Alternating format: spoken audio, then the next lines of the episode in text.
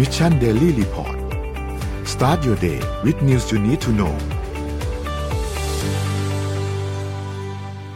สวัสดีครับยินดีต้อนรับเข้าสู่ Mission Daily Report ประจำวันที่ 23 พฤศจิกายน 2564 นะครับ วันนี้คุณอยู่กับเรา 3 คนตอน 7 โมงถึง 8 โมงเช้า สวัสดีพี่เอ็ม สวัสดีพี่โทมัสครับ สวัสดีสวัสดีค่ะครครับครับผมวันนี้วันอังคารแล้วนะครับ เดี๋ยวเราค่อยๆ อัปเดตเรื่องราวต่างๆกันครับ ว่ามีเรื่องอะไรบ้าง ไปเริ่มต้นจากอัปเดตตัวเลขการฉีดวัคซีนกันก่อนครับ ตัวเลขการฉีดวัคซีนอันนี้เป็นประจำวันที่ 21 นะครับ เราฉีดวัคซีนไปได้ประมาณ 180,000 โดสนะครับ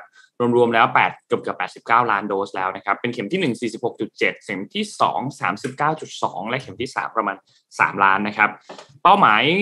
100 ล้านโดสภายในสิ้นปีนี้ของเรานะครับ ก็คิดไปรวมแล้วเนี่ยตอนนี้ 85.92%แล้วนะครับ เหลือเวลาอีก 40 วันครับจะสิ้นปีนี้นะครับ เราต้องฉีดวัคซีนเพิ่มเติมอีกประมาณ 14 ล้านโดสครับ ไปดูถัดไปครับสถานการณ์ผู้ป่วยครับ สถานการณ์ผู้ป่วยตอนนี้นะครับ ใส่เครื่องช่วยหายใจเนี่ยเราเริ่มต้นที่อันนี้ก่อนเอ่ออยู่ที่ 382 นะครับ ลดลงมา 6 คนนะครับ ผู้ป่วยอาการหนักนะครับ ลดลงมา 18 คนอยู่ที่ 1,595 นะครับ แล้วก็รักษาหายเนี่ยอยู่ที่ประมาณ 7,800 เกือบเกือบ8,000 คนนะครับ รักษาตัวอยู่โรงพยาบาลทั้งหมดตอนนี้มีประมาณ 85,000 คนนะครับก็ยังถือว่าสถานการณ์ทรงๆนะครับแล้วก็มีแนวโน้มที่จะค่อยๆ ดีขึ้นเรื่อยๆนะครับเพราะว่าผู้ที่ใส่เครื่องช่วยหายใจก็ลดลง แล้วก็ผู้ป่วยอาการหนักก็ลดลงเช่นเดียวกันนะครับ ไปดูตัวเลขเศรษฐกิจกันต่อครับ เริ่มต้นกันที่เซตครับ1,649.54 จุดนะครับบวกขึ้นมา 0.27%นะครับหุ้นต่างประเทศครับดาวโจนส์ครับบวก 0.43%นะครับ NASDAQ บวก 0.51%นะครับ NYSE ครับติดลบ 0.84%นะครับฟุตซี่ติดบวกครับ 0.08%นะครับและห่างเสียงติดลบนะครับ 0.39%นะครับราคาน้ำมันดิบยังคงปรับตัวลงอย่างต่อเนื่องนะครับ WTI ครับอยู่ที่ 75.40 นะครับติดลบ 0.71%นะครับและ Brent crude oil ครับอยู่ที่ติดลบ 0.67%นะครับ78.36 0.36 ดอลลาร์ต่อบาร์เรลนะครับ ราคาทองคำปรับตัวลดลงเช่นเดียวกันค่อนข้างเยอะนะครับ ติดลบ 1.77%เลยนะครับ อยู่ที่ 1,813.08 นะครับ และคริปโตเคอเรนซีครับบิตคอยครับวิ่งอยู่ที่ประมาณ 58,000นะครับ Ethereum อยู่ที่ประมาณ 4,200นะครับถึง 4,400 Binance ครับอยู่ที่ประมาณ 560ถึง590นะครับ Solana ครับอยู่ที่ประมาณ 211ถึง235นะครับวิ่งอยู่ช่วงนี้นะครับ แล้วก็ทางด้านของตัว Cardano ครับอยู่ที่ 1.81 นะครับ Dogecoin อยู่ที่ประมาณ 0.22 ครับ นี่คืออัปเดตตัวเลขทั้งหมดในวันนี้ครับ อะเราไปที่เรื่องอะไรกันก่อนดีครับ เราพูดถึงมุกดีลใหญ่เมื่อวานนี้ก่อนเลยดีไหมครับเมื่อวานนี้เนี่ยก็หลาย ๆ ท่านก็คงจับตาดูดีลนี้กันอยู่นะครับ แล้วก็น่าจะเป็นอีกหนึ่งดีลแห่งปีโอ้ปีนี้ไม่น่าเชื่อนะครับ มีดีลสั่นสะเทือนประเทศไทยเนี่ยมามามาเป็นระยะระยะนะครับ ก็คือการประกาศจะเรียกว่าควบรวมนะฮะเขาใช้คาว่า eco partnership นะครับมันแตกต่างกันอย่างไรนะครับ มาลองไล่เรียงรายละเอียดกันสักนิดหนึ่งนะครับ เมื่อวานนี้นะฮะหลังจากที่นนท์เอาข่าวเรื่องของ True แล้วก็ d t แทเนี่ยเขาก็มีข่าวออกมาตั้งแต่ในช่วงสุดสัปดาห์ครับที่ผ่านมานะครับ จนหลังจากที่ Mission Daily Report เมื่อเช้าจบนะฮะเมื่อวานจบปั๊บ True แล้วก็ d t แทก็มาก็มีเลยรายงานต่อตลาดหลักทรัพย์พร้อมกันนะฮะว่ากำลังศึกษาความเป็นไปได้ในการควบรวมบริษัท ต้องเข้าใจก่อนว่าอันนี้ยังรวบควบรวมไม่เรียบร้อยนะครับ เป็นการประกาศศึกษาความเป็นไปได้นะครับ โดยที่ประชุมคณะกรรมการบริษัท แล้วก็ที่ประชุมผู้ถือหุ้นของทั้งสองบริษัทเนี่ยมีมติเรียบร้อยนะครับ ให้อนุมัติการควบรวมบริษัทนะครับดีลนี้นะฮะไม่มีการไม่มีว่าใครเป็นคนซื้อใครตามที่เป็นข่าวก่อนหน้า แต่เป็นการควบรวมควบรวมคืออะไร A บวก B จะได้ C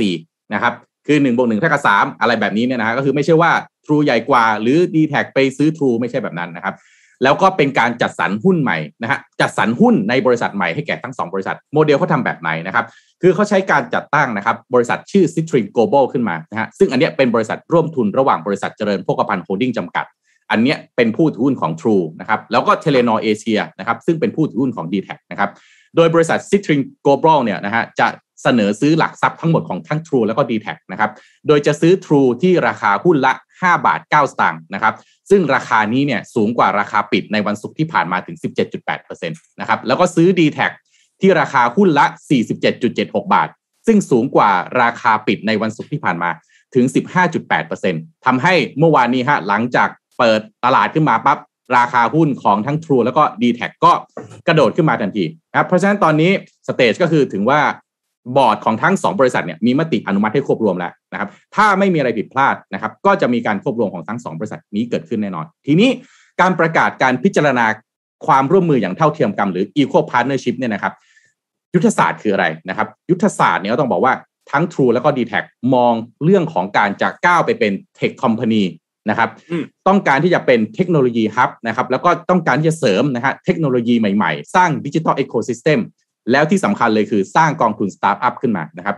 ตอนนี้ทั้งสองบริษัทคือกำลังอยู่ระหว่างการศึกษา แล้วก็พิจารณาการปรับโครงสร้างนะครับธุรกิจของ True ก็ d t แทปัจจุบันจะยังดำเนินไปตามปกติของแต่ละบริษัทนะครับในขณะที่เครือ CP นะครับซึ่งเป็นผู้ถือหุ้นใหญ่ของ True แล้วก็กลุ่ม Telenor ซึ่งเป็นผู้ถือหุ้นใหญ่ของ d t แทเนี่ยตั้งเป้าที่จะหาข้อสรุปในรายละเอียดของความร่วมมืออย่างเท่าเทียมกันหรือ equal partnership เนี่ยซึ่งก็จะส่งผลให้ เครือ CP แล้วก็ Telenor เนี่ยถือหุ้นนะครับในบริษัทที่ร่วมกันสร้างขึ้นมานี้นะครับ นอกจากนี้ฮะ True แล้วก็ d t แทจะดำเนินการตามเงื่อนไขต่างๆ ทั้งการตรวจสอบกิจการของอีกฝ่ายหนึ่งนะครับ หรือภาษาอังกฤษเขาเรียกว่า due diligence นี่ยนะฮะคือ step เนี่ยพออสองบริษัทมีการพูดคุยตกลงกันได้เรียบร้อยทั้งสองบอร์ดของทั้งสองบริษัทอนุมัติเรียบร้อยปั๊บเนี่ย ก็จะเป็นเรื่องของการอะทั้งสองฝ่ายก็ต้องไปว่าจ้าง FA ไปว่าจ้างออเดเตอร์นะครับผู้สอบบัญชีแล้วก็ที่ปรึกษาทางการเงินเนี่ยให้เข้าไปทำ due diligence ก็คือตรวจสอบนะครับ transaction งบการเงินรายละเอียดการทำธุรกิจต่างๆ ของทั้งสองฝ่ายนะครับ พอเป็นที่ตกลงกันได้ว่าไม่มีอะไรผิดปกติผิดแปลกเนี่ยก็จะเกิดการควบรวมของทั้งสองบริษัทเกิดขึ้นนะครับ แล้วก็มีขั้นตอนทางกฎหมายด้วยนะครับ อันนี้เป็นขั้นตอนสุดท้ายนะครับ ทีนี้มาดูกลยุทธ์ฮะ คือทั้งสองบริษัทเนี่ยมองทุนเรื่องเทคโนโลยีนะครับแล้วก็ที่สำคัญมองไปถึงเรื่องการศึกษาเทคโนโลยีอวกาศ ปัจจุบันเนี่ยฮะไอธุรกิจ telco หรือ telecommunication เนี่ยฮะมันมันเป็นส่วนหนึ่งของโครงสร้างพื้นฐานก็จริงนะครับ แต่ว่ามันเป็นธุรกิจที่ก็ต้องบอกว่าหา upside ได้ยากและหาโอกาสที่จะเติบโตได้ยากมากขึ้นนะครับ แล้วก็ทั้งสองบริษัทเลยมองเรื่องการที่จะเพิ่มแผนธุรกิจอื่นๆนะครับ อะไรบ้างครับ เทคโนโลยีปัญญาประดิษฐ์นะครับ cloud นะครับ IoT นะครับ ระบบเอ่อพวกไอเอ่ออะไรนะ Smart City นะครับดิจิ t a ลมีเดียโซลูชันนะครับ แล้วก็ต้องการที่จะปรับโครงสร้างฮะเพื่อให้สนับสนุนการลงทุนในบริษัทเทคโนโลยี คือ tech startup ใหม่ๆนะครับโดยจะตั้ง Venture Cap นะฮะที่มุ่งเน้นลงทุนสตาร์ทอัพทั้งในไทยแล้วก็ในต่างประเทศ แต่เน้นว่าที่ตั้งอยู่ในประเทศไทย นะครับนอกจากนี้นะฮะทั้งสองฝ่ายก็มีแผนศึกษาด้านเทคโนโลยีอวกาศนะครับคือ Space Technology เพื่อมาปรับใช้กับธุรกิจนะครับก็ต้องบอกว่าเทลโก้ปัจจุบันนี้เนี่ยเขาไปถึงดาวเทียมแล้วนะครับเพื่อเอามาซึ่งถือว่าอันเนี้ยเป็นการเปิดกว้างกรอบความคิดในการเอานวัตกรรมใหม่ๆ เข้ามาเพิ่มเติมด้วยนะครับ ทีนี้นอกจากที่มีการพิจารณากำหนดอัตราการจัดสรรหุ้นหรือ swap ratio เนี่ยนะครับสำหรับการจัดสรรหุ้นในบริษัทใหม่ที่เกิดจากการควบรวมบริษัทนะครับให้แก่ผู้ถือหุ้นเนี่ยอัตราส่วนเป็นจะเป็นอย่างนี้ฮะ หนึ่งหุ้นเดิมของ True นะครับอืมจะเท่ากับ 2.4072 หุ้นในบริษัทใหม่ ส่วน d t แทหนึ่งหุ้นเดิมใน d t แทจะเท่ากับ 24.53775 หุ้นในบริษัทใหม่ อันนี้ก็เป็นไปตามมูลค่าที่ตีกันไว้นะครับครับโดยการจัดสรรหุ้นข้างต้นเนี่ยจะอยู่บนสมมติฐานที่ว่าบริษัทใหม่เนี่ยจะมีจำนวนที่ออกแล้วก็จำหน่ายทั้งหมด บริษัทใหม่ที่ว่าคือ Citrin Global เนี่ยนะครับออกหุ้นใหม่ทั้งหมดเนี่ยนะฮะหนึ่งแสนสามหมื่นแปดพันสองร้อยแปด ล้านสี่แสนสามพันสองร้อยสี่หุ้นนะครับ แล้วก็แต่ละหุ้นเนี่ยมีมูลค่าตราไว้หุ้นละหนึ่งบาทนะครับ หลังจากนี้ถ้าทั้ง True แล้วก็ d t แทพิจารณาเงื่อนไขต่างๆ ต่อไปทั้งการตรวจสอบกิจการอีกฝ่ายแล้วเสร็จเป็นที่พอใจแล้วนะฮะก็จะขออนุมัตินะครับ ฝ่ายที่เกี่ยวข้องจากการประชุมคณะกรรมการบริษัท แล้วก็ผู้ถือหุ้นของทั้งสองบริษัท ตลอดจนการดำเนินขั้นตอนตามกฎหมายต่าง ๆ ให้แล้วเสร็จนะครับ ก็บริษัทใหม่ที่จัดตั้งขึ้นก็จะมีกองทุนประมาณ100ถึง200 ล้านเหรียญสหรัฐเพื่อไปลงทุนในธุรกิจสตาร์ทอัพนะครับแล้วก็สนับสนุนผู้ประกอบการบนแพลตฟอร์มดิจิทัลต่างๆนะครับทีนี้ True เนี่ยปัจจุบันเนี่ยมีผู้ใช้เครือข่ายโทรศัพท์อยู่ 32 ล้านเลขหมายนะครับคอนเอ่ออันดับทางการตลาดเนี่ยเป็นอันดับ 2 d t แทเนี่ยมี 19.3 ล้านเลขหมายอยู่อันดับ3นะครับจริงๆ d t แทก็ต้องบอกว่าเมื่อก่อนเขาอยู่อันดับ 2 มาก่อนนะครับอืมแต่พอมีการประมูลคลื่น 4G มาก่อน d t แทเนี่ยเขาไม่ได้คลื่นเหมือนกับทั้งสองสองค่ายนะฮะ ก็เลยทำให้ลูกค้าเนี่ยก็ย้ายค่ายหนีไปหลายสิบล้านเลขหมาย อันดับก็ร่วงลงมานะครับขณะที่อันดับหนึ่งอะยังเป็น AS อยู่นะครับที่ครองส่วนแบ่งการตลาดมากที่สุดคือ 43.7 ล้านเลขหมายแน่นอน พอเกิดเหตุการณ์นี้คืออย่างนี้ เมื่อก่อนเนี่ยมันมีถ้าถ้าเราจำได้มันมีฮัชถ้าจำได้นะฮะอืมย้อนกลับไปนู่นนานมาแล้ว แล้วฮัชเนี่ยก็เกิดการควบรวมขึ้นนะครับแล้วก็เหลือสามสามรายก็คือ True d t a c AAS ไอตอนสี่เหลือสามเนี่ย ผู้บริโภคก็ยังไม่ค่อยรู้สึกอะไรเท่าไหร่เนาะแต่ถ้าสามเหลือสองเนี่ยนะฮะใช่ อันเนี้ยอาจจะมีมีนัยยะสำคัญแล้วนะครับครับ เพราะฉะนั้นเดี๋ยวเราจะต้องดูกขอคอฮะจำได้ไหมฮะคณะกรรมการอะไรนะเอ่อกำกับการแข่งขันด้านการค้านะครับใช่ก็ทุกทุกครั้งก็ออกมาทุกครั้งแต่ตอนนี้ยังเงียบอยู่ เดี๋ยวรอดูว่าจะมีการออกมาพูดคุยอะไรไหมนะฮะจากกขอคอนะครับทีนี้เมื่อบ่ายฮะก็มีเอ่อการเปิดใจนะครับ จากคุณสุภชัยเจียรวนนท์นะครับ ก็คุณสุภชัยก็เป็นแม่ทัพของเครือทรูนะครับ สาระสำคัญฮะ คือประเด็นคนนักข่าวก็ถามคุณสุภชัยฮะว่า แล้วที่มีการควบรวมตรงนี้เนี่ย คุณสุภชัยมองอย่างไรนะครับ คุณสุภชัยเปิดใจนะฮะว่าเหตุผลในการพิจารณาดีลครั้งนี้เนี่ย มองว่าเห็นความเปลี่ยนแปลงไปของ landscape ในธุรกิจโทรคมนาคม แล้วก็เทคโนโลยีดิจิทัล สิ่งที่คุณศุภชัยให้ให้สัมภาษณ์เนี่ยผมคิดว่าน่าสนใจมากนะครับ ที่คนทำธุรกิจหลายท่านเนี่ยอาจจะต้องเอาไปลองคิดดูนะฮะ คุณศุภชัยบอกอย่างนี้ครับ บอกว่าผมต้องขอเรียนว่าเราเล็งเห็นความเปลี่ยนแปลงของ landscape หรือสนามในการแข่งขันของอุตสาหกรรม ซึ่งการเป็นผู้ประกอบการด้านโทรคมนาคม มาถึงจุดที่สามารถเพิ่มมูลค่าได้น้อยมากๆนะครับ ถ้าเรามองว่าทุกวันนี้เราใช้อะไรในการโทรศัพท์ เราใช้อะไรในการสื่อสารซึ่งกันและกัน เราใช้อะไรในการทำธุรกรรมต่างๆ แล้วก็การเพิ่มวิถีชีวิตให้เกิดวิถีชีวิตที่ดีขึ้นอย่างต่อเนื่อง ตลอดจนการเปลี่ยนแปลงขององค์กรไม่ว่าจะเป็นธุรกิจขนาดเล็กกลางใหญ่ ผู้ประกอบการในกรณีของโทรคมนาคมมีบทบาทน้อยลงเรื่อยๆ จนกระทั่งเราอาจเรียกตัวเอง หรือมีคนอื่นเรียกหมวดสื่อสารว่าเป็นดัมไพป์นะครับดัมไพป์หรือพูดง่ายๆ คือท่อที่ไม่ฉลาด หรือท่อส่งอย่างเดียว คุณสุภชัยกล่าวถึงความเปลี่ยนแปลงในเชิงเศรษฐกิจของโลกที่เกิดขึ้นตั้งแต่ยุค 1.0 นะครับที่เป็นเรื่องเกษตรกรรม จนมาถึงทุกวันนี้ที่อยู่ในยุค 4.0 ที่เป็นยุค Data แล้วตอนนี้ก็คือจุดเปลี่ยนสำคัญคือจากยุค 4.0 เข้ายุค 5.0 เป็นยุคเทคโนโลยีอย่างแท้จริงนะครับ ซึ่งเป็นสิ่งที่โลกและก็ประเทศไทยต้องการความเปลี่ยนแปลงอย่างมาก แต่เราก็เห็นว่าตัวเราทั้งสองบริษัทก็มีข้อจำกัดที่ว่าเราไม่สามารถที่จะเพิ่มมูลค่าต่อได้ ข้อจำกัดที่ว่าเรายังคงเป็นผู้ประกอบการที่ทำเรื่องโครงสร้างพื้นฐานทางโทรคมนาคมเป็นหลัก แล้วก็ข้อจำกัดเหล่านี้ทำให้เราไม่สามารถที่จะเพิ่มมูลค่าให้กับผู้บริโภคและให้กับประเทศไทยได้ คุณสุภชัยก็ย้ำว่าทั้งสองบริษัทครับเห็นบทบาทใหม่ที่สำคัญของตัวเอง คือต้องการเป็นส่วนหนึ่งของ ระบบนิเวศในการสร้างเทคโนโลยีให้กับประเทศไทย ซึ่งจริง ๆ แล้วก็ต้องอาศัยหลากหลายปัจจัยนะครับในการขับเคลื่อนประเทศไทยเข้าสู่ยุค 4.0 หรือ 5.0 ซึ่งแน่นอนคุณสุภชัยก็กล่าวไปเรื่องของระบบการศึกษาด้วยนะครับคุณสุภชัยก็กล่าวต่อทิ้งท้ายครับว่าเราเห็นบทบาทของบริษัทใหม่ที่จะเกิดขึ้นระหว่างการ partnership True และก็ d t แทในการที่จะเพิ่มมูลค่า และสร้างประโยชน์ให้กับส่วนรวม ประเทศตลอดจนประชาชนในประเทศ และฐานลูกค้าที่มีอยู่ของทั้งสองบริษัท สิ่งที่เรามองไปข้างหน้าว่า ถ้าเราสามารถโฟกัสต่อไปได้บนพื้นฐานที่มีความแข็งแรงและเข้มแข็งมากขึ้น มากไปกว่าการที่เราจะให้เฉพาะโครงสร้างพื้นฐาน ในที่นี้เราจะพูดถึงการที่จะเป็นมากกว่าผู้ให้บริการโทรคมนาคม คือโฟกัสเข้าไปในเรื่องของ AI Digital Media Platform นะฮะ IoT Cloud เทคโนโลยีอวกาศ และการเป็น VC เพื่อลงทุนในสตาร์ทอัพนะครับ ด้านคุณซิกเวเบรเก้ฮะประธานและประธานเจ้าหน้าที่บริหารกลุ่มเทเลนอร์ก็กล่าวว่าบริษัทใหม่นี้จะเป็นส่วนหนึ่งในการต่อยอดยกระดับประเทศไทยไปสู่การเป็นผู้นำในโลกดิจิทัลได้นะครับ โดยคุณซิกเวก็ยังระบุถึงไทม์ไลน์ที่จะเกิดขึ้นในดีลครั้งนี้นะครับ ว่าโดยหลังจากการประกาศความร่วมมือ และก็วางแผนงานด้านความร่วมมือ คาดว่าช่วงไตรมาส1ปี 65 คือปีหน้าเนี่ยนะครับจะเข้าสู่กระบวนการตรวจสอบและวิเคราะห์สถานะธุรกิจ แล้วก็ลงนามข้อตกลงต่างๆ ได้ภายในไตรมาส 2 ปี 65 ซึ่งระหว่างนี้ก็ยังย้ำนะครับ ผู้บริโภคที่ใช้ d t แทแล้วก็ True ยังคงใช้งานได้ปกติ แต่ว่าการควบรวมนี้ก็หลังจากเกิดขึ้นน่าจะภายในประมาณช่วงไตรมาส2ของปีหน้านะครับอะก็เป็นอีกหนึ่งบิ๊กดีลของประเทศไทยเลยนะครับ ที่เราก็คงไม่คาดคิดนะฮะว่าเราจะเห็นดีลอะไรแบบนี้ได้ จากเดิมที่เขาแย่งชิงลูกค้ากันมหาศาลวันนี้เมื่อไม่กี่เดือนที่ผ่านมาเราเห็น SCBX ใช่ไหมฮะเรียกว่าตะลึงพึงเพลิดกันเลย วันนี้เราเห็น True แล้วก็ d t แทไม่รู้พรุ่งนี้เราจะเห็นดีลอะไร แต่ว่าสังเกตไหมฮะเอ็มนนคุณผู้ฟังทุกท่าน บริษัทตอนนี้มุ่งหน้ากับการปรับตัวเองให้เป็นเทคคอมพานีทั้งนั้นเลย เพราะว่ามันคือ S curve ใหม่ ค่ะผู้ประกอบการอย่างเรา ตัวใหญ่ๆเขาปรับแบบนี้ โอ้โห แล้วตัวเล็กๆจะอยู่ไรเหนื่อยแน่นอนค่ะ จริงๆ ปีนี้เนี่ยมีดีลซื้อซื้อใหญ่ ๆ เยอะมากเลยนะ อืมอ่าตั้งเราแต่มีโลอันนี้ตัสล่าตั้งแต่แรกเลยใช่ไหมคะอ่ามีมีเรามี CP กับ Tesco Lotus ใช่ไหมครับ เรามี Golf ที่ซื้อ InTouch อือฮึเรามี CPN ที่ตอนนั้นซื้อหุ้นของ SF SF แล้วก็ SF สแล้วยามก็มีฟิวเจอร์ SCB ใช่ไหมครับ ซึ่ง SCB เนี่ยอืมเขามีการควบรวมทางด้านของตัว CP แล้วก็ AIS ที่ที่มีอ่าบริษัทขึ้นมาใหม่อันหนึ่งร่วมทุนร่วมทุนก็ SCB มีอะไรนะเออ S ร่วมทุนเป็นร่วมทุน SC SC AIS เอ๊ะ AISCB AISCB AISCB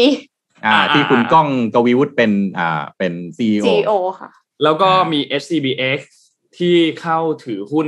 51%ของ Bitcap บิดครับอืม แล้วก็ล่าสุดก็คือ True กับ d t แทปีนี้เป็นปีแห่งดีลมากนี่ปีเดียวนี่ต้องบอกว่าข่าวด้านการควบรวมหรืออะไรพวกนี้นี่เท่ากับสักสิบปีของประเทศไทยเลยได้ไหม อย่างน้อยห้าปีเอาว่าไม่เห็นอะไรแบบนี้เลย เยอะว่าครับปีปีนี้ปีเดียวโอ้โห ปีนี้เยอะมากจริงๆครับ เราเราเห็นเรื่องของการเปลี่ยนแปลงค่อนข้างเยอะมาก หลังจากนี้ก็อย่างที่พี่โทมัสพูดเลยเราต้อง รอติดตามเรื่องของไอ้ยแล้วพี่เชื่ออย่างหนึ่งนะกสทชพี่แล้วเชื่ออย่างหนึ่งก็กกพี่เชื่ออย่างหนึ่งนนท์กับเอ็มพี่เชื่อว่าตอนนี้เนี่ย พอมีดีลแบบนี้ออกมาเนี่ยนะฮะทุกคนนะฮะที่เป็นบริษัทใหญ่ ๆ ในบอร์ดในห้องบอร์ดจะมีการพูดคุยประเด็นแบบนี้แน่นอนว่าจะ transform ตัวเองอย่างไรค่ะจะทำแบบเดิมต่อไปเรื่อยๆไหมจะ transform หรือเปล่า จะควบรวมไหมจะซื้อหรือเปล่าจะอะไรหรือเปล่า จะเป็นโอกาสก็ได้นะสำหรับคนที่เอ่อเอ่อทำธุรกิจ เทคโนโลยีหรือสตาร์ทอัพน้องๆ คนรุ่นใหม่ แต่อีกแง่หนึ่งนะฮะก็เป็น threat เช่นเดียวกัน เป็นภัยคุกคามเช่นเดียวกัน ถ้ายังทำอยู่แบบเดิมนะครับครับ เพราะฉะนั้นก็ต้องต้องต้องมองซ้ายมองขวาให้ดีนะครับอืมก็อยากจะเห็นเหมือนกันค่ะว่าตกลงทางกขคจะว่ายังไงนะคะ เพราะว่าคือใช่รอดูกขคนะครับ ถ้าจะพูดกันตรงๆเนี่ย d t แทเนี่ยเขามี d t แท Accelerate อยู่แล้วก่อนหน้านี้อืมแล้วเสร็จแล้วก็มีการเปลี่ยนนโยบายแล้วก็ขาย d t แท Accelerate ไป เสร็จแล้วตอนนี้มาร่วมกันกับ True จะมาตั้งเหมือนจะมาตั้ง Accelerator ใหม่อ่าก็ VC ตั้ง VC ใหม่ เดี๋ยวเดี๋ยวจะลองดูว่าตกลงมันยังไงกันแน่นะคะครับผม ค่ะอืมเอ่อก่อนที่จะไปข่าวถัดไปเอ็มนำหนังสือดีๆ จาก SCB มาแจกค่ะ ครับเรื่องชื่อว่า Talk Like TED นะคะ กล้าวเคล็ดลับที่จะทำให้การนำเสนอเปี่ยมพลังตรึงใจแล้วก็สร้างสรรค์ค่ะจำนวนสามเล่มด้วยกันค่ะ เราหลาย ๆ คนเนี่ยอาจจะสงสัยว่าทำไมนักพูดหลายคนของ TED Talk เนี่ย ถึงมีความการนำเสนอความคิดที่ทรงพลังแล้วก็เข้าถึงผู้ฟังนับล้านทั่วโลก คือนึกสภาพว่าหลาย ๆ คนเป็นนักวิจัย ซึ่งปกติไม่ได้พูดกับใครเลย แล้วก็สามารถ ยืนขึ้นมาพูดแล้วก็อยู่ในวงกลมสีแดงๆแล้วก็สามารถทำให้คนเนี่ยหูอยากฟังมากๆ อยากฟังมากกว่านี้ กลายเป็นว่าเรื่องที่ทำวิจัยเนี่ยน่าสนใจมากๆเลยนะคะคาร์มายเกลโลผู้ช่ำชองด้านการนำเสนอให้มีประสิทธิผล และสร้างความเป็นผู้นำไขรหัสการนำเสนอเท็จกว่า 500 ชุด และสัมภาษณ์ผู้เชี่ยวชาญด้านการสื่อสารระดับโลกมามากมาย จนกลั่นกรองออกมาเป็น Talk Like TED ก้าเคล็ดลับนำเสนอให้เปี่ยมพลังตรึงใจและสร้างสรรค์ หนังสือซึ่งเจาะลึกศาสตร์แห่งการสื่อสารยิ่งกว่าหนังสือเล่มใด ๆสำหรับใครที่อยากได้หนังสือเล่มนี้ วันนี้กิจกรรมของเราง่ายมากค่ะ ให้คุณผู้ชมกดแชร์ และคอมเมนต์ถ่ายว่าวันพรุ่งนี้รายการ MDR ของเรา จะมีใครบ้างที่มาทำหน้าที่เป็นผู้เสนอข่าวนะคะ ก็ลองทายกันดูค่ะ ใครทายถูกก็ฝากสมมูลแจกรางวัลให้ด้วยค่ะ แชร์ก่อนครับผมนะ แชร์ก่อนแล้วค่อยสามตอบคนทายมาเลยสามคนใช่ใครคิดคำถามครับเนี่ย ยากไปเปล่า ไม่ใช่เอ็มค่ะ เอ็มไม่ได้คิด รอดูครับ รอดูฮะ ว่าใครจะมากันลองตอบคำถามกันครับ ค่ะ เอเอ่ออไปดูเอ่อพี่เอ็มก่อนก็ได้ครับพี่เอ็มก่อนก็ได้เพเอ่ราะอข่าวไหนๆก็คือเป็นเป็นเรื่องของในประเทศแล้วนะคะ ก็เป็นเรื่องของในประเทศถัดไป แต่ว่าเป็นเรื่องที่ไม่ค่อยน่ายินดีสักเท่าไหร่ค่ะ สภาพัฒน์เนี่ยออกรายงานมาค่ะว่า คนไทยตกงาน 8.7 แสนคนสูงสุดตั้งแต่มีโควิด -19 นะคะ แล้วก็หนี้ครัวเรือนก็พุ่งต่อเนื่องเลยค่ะ นายดนุชาพิชยานันเลขาธิการสำนักงานสภาพัฒนาการเศรษฐกิจ และสังคมแห่งชาติ สสช หรือสภาพัฒน์เนี่ยแถลงว่าสังคมไทยในไตรมาสสามปี 64 เนี่ย ตลาดแรงงานได้รับผลกระทบรุนแรงนะคะ จากมาตรการควบคุมการแพร่ระบาดของโควิด -19 ที่มีการ ที่มีความเข้มงวด ส่งผลให้ผู้ว่างงานและอัตราการว่างงานสูงที่สุด ตั้งแต่มีโควิด -19 ในขณะที่หนี้สินครัวเรือนยังขยายตัวเพิ่มขึ้นอย่างต่อเนื่องค่ะ สถานการณ์ด้านแรงงานในไตรมาสที่3เนี่ยภาพรวมการจ้างงานผู้มีงานทำมีจำนวนทั้งสิ้น 37.7 ล้านคน ลดลง 0.6%จากช่วงเดียวกันของปีก่อน ฟังดูไม่เยอะ แต่ว่าการจ้างงานภาคเกษตรกรรมเนี่ยขยายตัวนะคะ มีการจ้างงาน 12.7 ล้านคน เพิ่มขึ้น 1%เนื่องจากเป็นช่วงฤดูการเพาะปลูกข้าว แต่ว่านอกภาคเกษตรกรรมเนี่ยลดลง 1.3%ค่ะ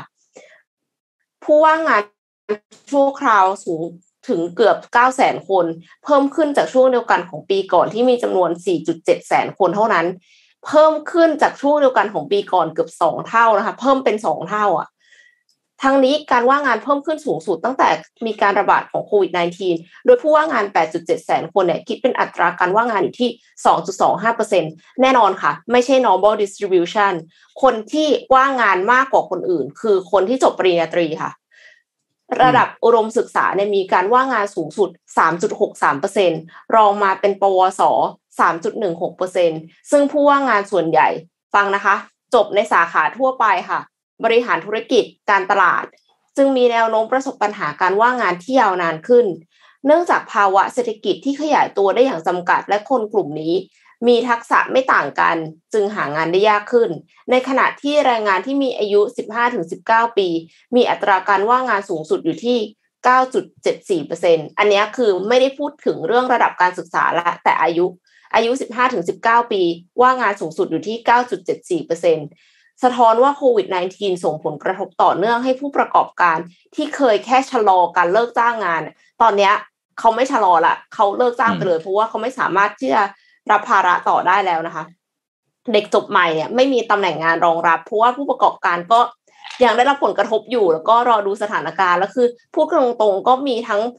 เด็กจบใหม่ แล้วก็คนที่มีประสบการณ์อยู่แล้วอะผู้ประกอบการหลายท่านก็เลือกคนที่มีประสบการณ์อยู่แล้ว จริงๆแล้วก่อนหน้าเนี่ยที่มีโครงการจ้างงานเด็กจบใหม่อะก็เอ็มเอ็มคิดว่าก็ช่วยได้นะ แต่ว่าถ้ามันจะจบสิ้นปีนี้แล้วอะค่ะ ปีหน้าผู้ประกอบการอะ ก็อาจจะ consider ถ้าสมมติว่าต้องเลือกระหว่างคนที่มีประสบการณ์มาแล้ว กับเด็กจบใหม่ ซึ่งจริง ๆ แล้วเรียกเงินเดือนไม่ได้ต่างกันมาก ก็อาจจะเลือกคนที่มีประสบการณ์มาแล้ว ก็ยิ่งทำให้เด็กจบใหม่เนี่ย แย่ลงไปอีกนะคะแล้วปัญหามันอยู่ตรงที่ว่าถ้าเด็กจบใหม่ไม่ได้ทำงานอะเขาก็จะทักษะเขาจะลดน้อยถอยลงไป เพราะว่าเขาไม่เคยฝึกปรือฝีมือเลยตั้งแต่ต้น แล้วมันก็กลายเป็นว่าถ้าเขาไม่มีประสบการณ์ตอนแรก ต่อต่อไปเขาก็จะกลายเป็นผู้ไม่มีประสบการณ์ทำงานไปเรื่อยๆ พอบริษัทหาคนที่มีประสบการณ์การทำงานด้านนี้อย่างน้อย แค่หนึ่งปีอะเขาก็ไม่มีแล้ว อันนี้เป็นสิ่งที่ลำบากมากนะคะ โอเค ยังไม่จบ ขอโทษที่บ่นดาวไป มีประเด็นที่จะต้องติดตามในระยะถัดไปค่ะ คือการผ่อนคลายมาตรการควบคุมการระบาด เปิดรับนักท่องเที่ยวต่างชาติ ต่อการจ้างงานภายในภาคการท่องเที่ยวค่ะ และการฟื้นฟูเศรษฐกิจในเดือนตุลาคมปี 62ค่ะสองผลกระทบต่ออุทกภัย ต่อแรงงานภาคเกษตร เพราะว่ากระทบต่ออุทกภัยเนี่ย 33 จังหวัดรวม 225 อำเภอนะคะ สามภาระค่าครองชีพที่อาจเพิ่มขึ้น จากค่าราคาน้ำมันที่สูงขึ้นอย่างต่อเนื่องค่ะสี่การจัดการปัญหาสูญเสียทักษะ การว่างงานระยะเวลานาน และการยกระดับทักษะให้กับแรงงาน เพราะว่าปกติแล้วเนี่ยจบออกมาก็ไม่ได้ตรง industry requirement สัทีเดียวอยู่แล้ว ไม่ได้ว่าตอบสนองภาคภาคเอกชนได้สัทีเดียวนะคะ แล้วตอนนี้กลายเป็นว่าไม่ได้ทำงานอีกพอไม่ได้ทำงานเอาเรียนก็เรียนจบไปแล้วหยุดเรียน แล้ว เหมือนอยู่บ้านเฉยๆอะทีเนี้ยก็ก็น่าจะลำบากอะค่ะห้าการส่งเสริมให้แรงงานที่ประกอบอาชีพอิสระ และลงทะเบียนเป็นผู้ประกันตนมาตรา 40 ของสำนักงานประกันสังคม เพื่อรับการช่วยเหลือเยียวยาให้เป็นผู้ประกันตนอย่างต่อเนื่อง จากมาตรการช่วยเหลือเยียวยากลุ่มแรงงานนอกระบบในช่วงการระบาดที่ผ่านมาเนี่ยมีแรงงานเกือบ 7 ล้านคน ได้สมัครเป็นผู้ประกันตนมาตรา 40 แล้วเขาก็คิดว่ายังจะต้องขยายให้มากกว่านี้ค่ะ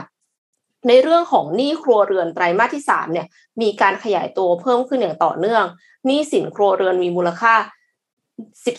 14.27 ล้านล้านบาท เพิ่มขึ้นถึง 5%จากระดับ 4.7%ในไตรมาสก่อนหรือคิดเป็นสัดส่วน 89.3%ต่อ GDP อันนี้ยังดีที่ GDP เพิ่มขึ้น ก็เลยทำให้สัดส่วนเนี่ยลดลงจาก 90.6%มาเป็น 89.3%แต่ก็ยังสูงมากอยู่ดีนะคะ คุณภาพสินเชื่อเนี่ยยังต้องเฝ้าระวังเพราะว่านี่บัตรเครดิตมีหนี้เสียเพิ่มขึ้น แม้ว่าสัดส่วน NPL ของสินเชื่อ เพื่ออุปโภคบริโภคต่อสินเชื่อรวมเนี่ยอยู่ที่ 2.92% NPL คือ non performing loan นะคะทรงตัวเมื่อเทียบกับไตรมาสก่อนค่ะ แต่ว่า NPL ต่อสินเชื่อบัตรเครดิตสินเชื่อ ขอโทษค่ะ NPL ของสินเชื่อบัตรเครดิต ต่อสินเชื่อรวมเนี่ยเพิ่มขึ้นในอัตราเร่งนะคะ เป็นไตรมาสที่ 2 ติดต่อกันจาก 3.04%ของไตรมาสก่อนมาเป็น 3.51%คือแสดงว่าคนเนี่ยไม่สามารถที่จะจ่ายหนี้คืนได้เยอะขึ้นมาก ถ้าเทียบกันแล้วก็คือส่วนใหญ่เป็นหนี้บัตรเครดิต ดังนั้นก็ดูเหมือนกับว่าจะมีการจ่ายเงินเกินตัว ซึ่ง หนึ่งในสามของผู้ที่เป็นหนี้บัตรเครดิต และเป็นหนี้เสียเนี่ย มีอายุน้อยกว่าสามสิบห้าปีค่ะ คือตกงานด้วย มีหนี้บัตรเครดิตด้วย จ่ายหนี้ไม่ได้ด้วยนะคะ กลายเป็นว่ามันมันกลัวว่ามันจะเป็น vicious cycle ประเด็นที่ต้องให้ความสำคัญในระยะถัดไปก็เลยจะเป็นสามประเด็นด้วยกันค่ะหนึ่งหนี้เสียโดยเฉพาะบัตรเครดิต และสินเชื่อส่วนบุคคลมีแนวโน้มเพิ่มขึ้นนะคะสองคือ การส่งเสริมให้ลูกหนี้เข้าร่วมมาตรการช่วยเหลือลูกหนี้ จากปัจจุบันที่หนี้เสียของครัวเรือน อยู่ในระดับสูง แม้ว่าจะมีการดำเนินมาตรการช่วยเหลือลูกหนี้มาอย่างต่อเนื่องเนี่ย ก็ยังไปไม่ถึงลูกหนี้จริงๆอะค่ะสามคือการก่อหนี้นอกระบบเพิ่มขึ้น คือกลายเป็นว่าก่อหนี้ในระบบไม่ได้ ก็เลยไปก่อหนี้นอกระบบ พอเป็นอย่างนั้นน่ะ ยิ่งยิ่งช่วยเหลือยากใหญ่เลย ก็ ไม่ใช่ข่าวดีเท่าไหร่ค่ะ แต่เอ็มคิดว่ามันสำคัญต้องต้องเอามาเล่าให้ฟัง แล้วก็จริง ๆ คืออ่านแล้วเป็นห่วงเด็กจบใหม่มากๆเลย เพราะว่าจบมาแล้วไม่มีงานทำจะทำยังไงในเมื่อพอไม่มีงานทำคุณก็ไม่มีประสบการณ์เพราะไม่มีประสบการณ์ ทักษะถดถอยด้วย แล้วแข่งกับคนมีประสบการณ์ต่อไปก็จะยิ่งยากขึ้นไปเรื่อยๆนะคะ อยากจะให้รัฐอะช่วยกลับมาค่ะมีโครงการจ้างงานเด็กจบใหม่อีกครั้งหนึ่งนะคะ ส่วนเด็กจบใหม่นะคะ myricareer.net ค่ะ ครับผมสามารถที่จะเข้าไปทำเรซูเม่แบบมืออาชีพได้นะคะโปรโมโค้ด MDRCV สองศูนย์สองหนึ่งนะคะ ยังใช้ได้ถึงสิ้นเดือนนี้ค่ะ ครับ เชิญนนเลยค่ะ ได้ทั้งเนื้อหา ได้ทั้งไทยอินเรียนกริปน้องพาไปต่อครับเออเรื่องน้องจบใหม่นี่ก็น่าเป็นห่วงนะแต่ว่าอย่างนี้นะนิดนึงนะหยุดตรงนี้สักนิดหนึ่งก็คือว่า คิดว่าน้องจบใหม่เนี่ยแบบมีกลุ่มที่หางานยากมาก ๆเลย กับกลุ่มที่ก็ยังหางานเรียกว่า ถ้ายังไม่เจองานถูกใจยังไม่ตรง passion ก็ยังขอเปลี่ยนงานไปเรื่อยๆอยู่ ก็ยังมีนะครับวันนั้นก็แต่ว่าแน่นอนเรียกว่าน้องๆจบใหม่ตอนนี้ ต้อง refill reskill ตัวเองให้ดี ถ้าอยู่ใน field ที่ไม่ได้มีอะไรนะ เรียนในคณะหรือสายสายวิชาใช่ อันนี้ต้องนิดนึงเลยแหละ เพราะว่าอนาคตเนี่ย มันมีแรงงานนะครับที่ตกงานอยู่ แล้วเขาก็มีความเข้าใจเรื่องวิชาชีพ อยู่เยอะกว่าน้องๆที่จบใหม่แน่ๆ เพราะฉะนั้นอาจจะต้องมีอาวุธอย่างอื่นไหม อาจจะต้องมีวิชาอย่าง data science data science data analytics อะไรแบบเนี้ยที่คนที่เขาทำงานมาก่อนเราไม่มี อะไรทำนองนี้นะครับ ก็จะช่วยทำให้การหางานเนี่ยมันง่ายขึ้น อะไปกันต่อครับ นนพามาดูต่อที่เรื่องของข่าวการเลือกตั้งนิดหนึ่งครับ มีสองเรื่องที่เราต้องพูดคุยกันคือเลือกตั้งของทั้งประเทศ แล้วก็อีกอันหนึ่งคือเลือกตั้งอบตหรือว่าองค์การบริหารส่วนตำบลที่กำลังจะถึงวันที่ 28 นี้แล้วก็คือไม่ถึงสัปดาห์แล้วนะครับ เราพูดถึงเรื่องเรื่องแรกก่อนเลยก็คือเรื่องของเลือกตั้งอบตก่อน วันที่ 28 พฤศจิกายนนี้นะครับ ก็ผู้ที่มีสิทธิ์ สามารถไปลงคะแนนได้เนี่ยคือเข้าไปคูหาอากาศได้เนี่ยตอน 8 โมงเช้า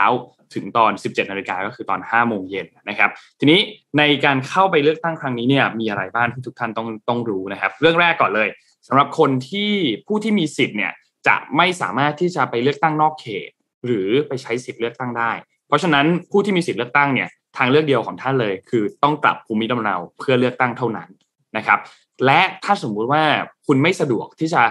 ไปลงคะแนนในวันดังกล่าวเนี่ย คุณต้องแจ้งต่อนายทะเบียนอำเภอภายใน 7 วัน ไม่ว่าจะก่อนหรือว่าหลังวันเลือกตั้ง เพื่อที่ในครั้งหน้าคุณจะได้ไม่เสียสิทธิ์บางอย่างนะครับ ทีนี้การเลือกตั้งในครั้งนี้เนี่ยมีเลือกตั้ง2ใบครับสองใบมีอะไรบ้าง ใบแรก สีแดง สีแดงเนี่ยใช้เลือกตั้งนายกอบต สีที่ 2 คือสีน้ำเงิน คือสีที่ใช้เลือกตั้งสมาชิกอบตนะครับโดยประชาชนผู้ที่มีสิทธิเลือกตั้งเนี่ยจะต้องเป็นคนที่มีสัญชาติไทยแน่นอน หรือว่าถ้าแปลงสัญชาติมาก็ต้องแปลงมาอย่างน้อยคือ ไม่น้อยกว่า 5 ปีนะครับและมีชื่ออยู่ในทะเบียนบ้านในเขตที่มีพื้นที่เลือกตั้งไม่น้อยกว่า 1 ปี แล้วก็อายุไม่ต่ำกว่า 18 ปีในวันเลือกตั้งนะครับ ใครที่สงสัยว่าตัวเองมีสิทธิ์ไหมหรือไม่มีสิทธิ์เนี่ยก็สามารถเข้าไปตรวจสอบสิทธิ์เลือกตั้งกันได้นะครับเดี๋ยวยังไงนนแปะลิงก์ไว้ให้หลังจากที่นนอ่านข่าวนี้จบนะครับ ทีนี้ ต่อไปครับก็คือทางด้านของการเลือกตั้งในครั้งนี้เนี่ยสิ่งที่น่าสนใจเนี่ยก็คือเราไม่ได้เลือกตั้งอบตมาสักพักหนึ่งแล้วเหมือนกันนะครับไม่ได้ตั้งมาสักพักหนึ่งแล้ว แล้วก็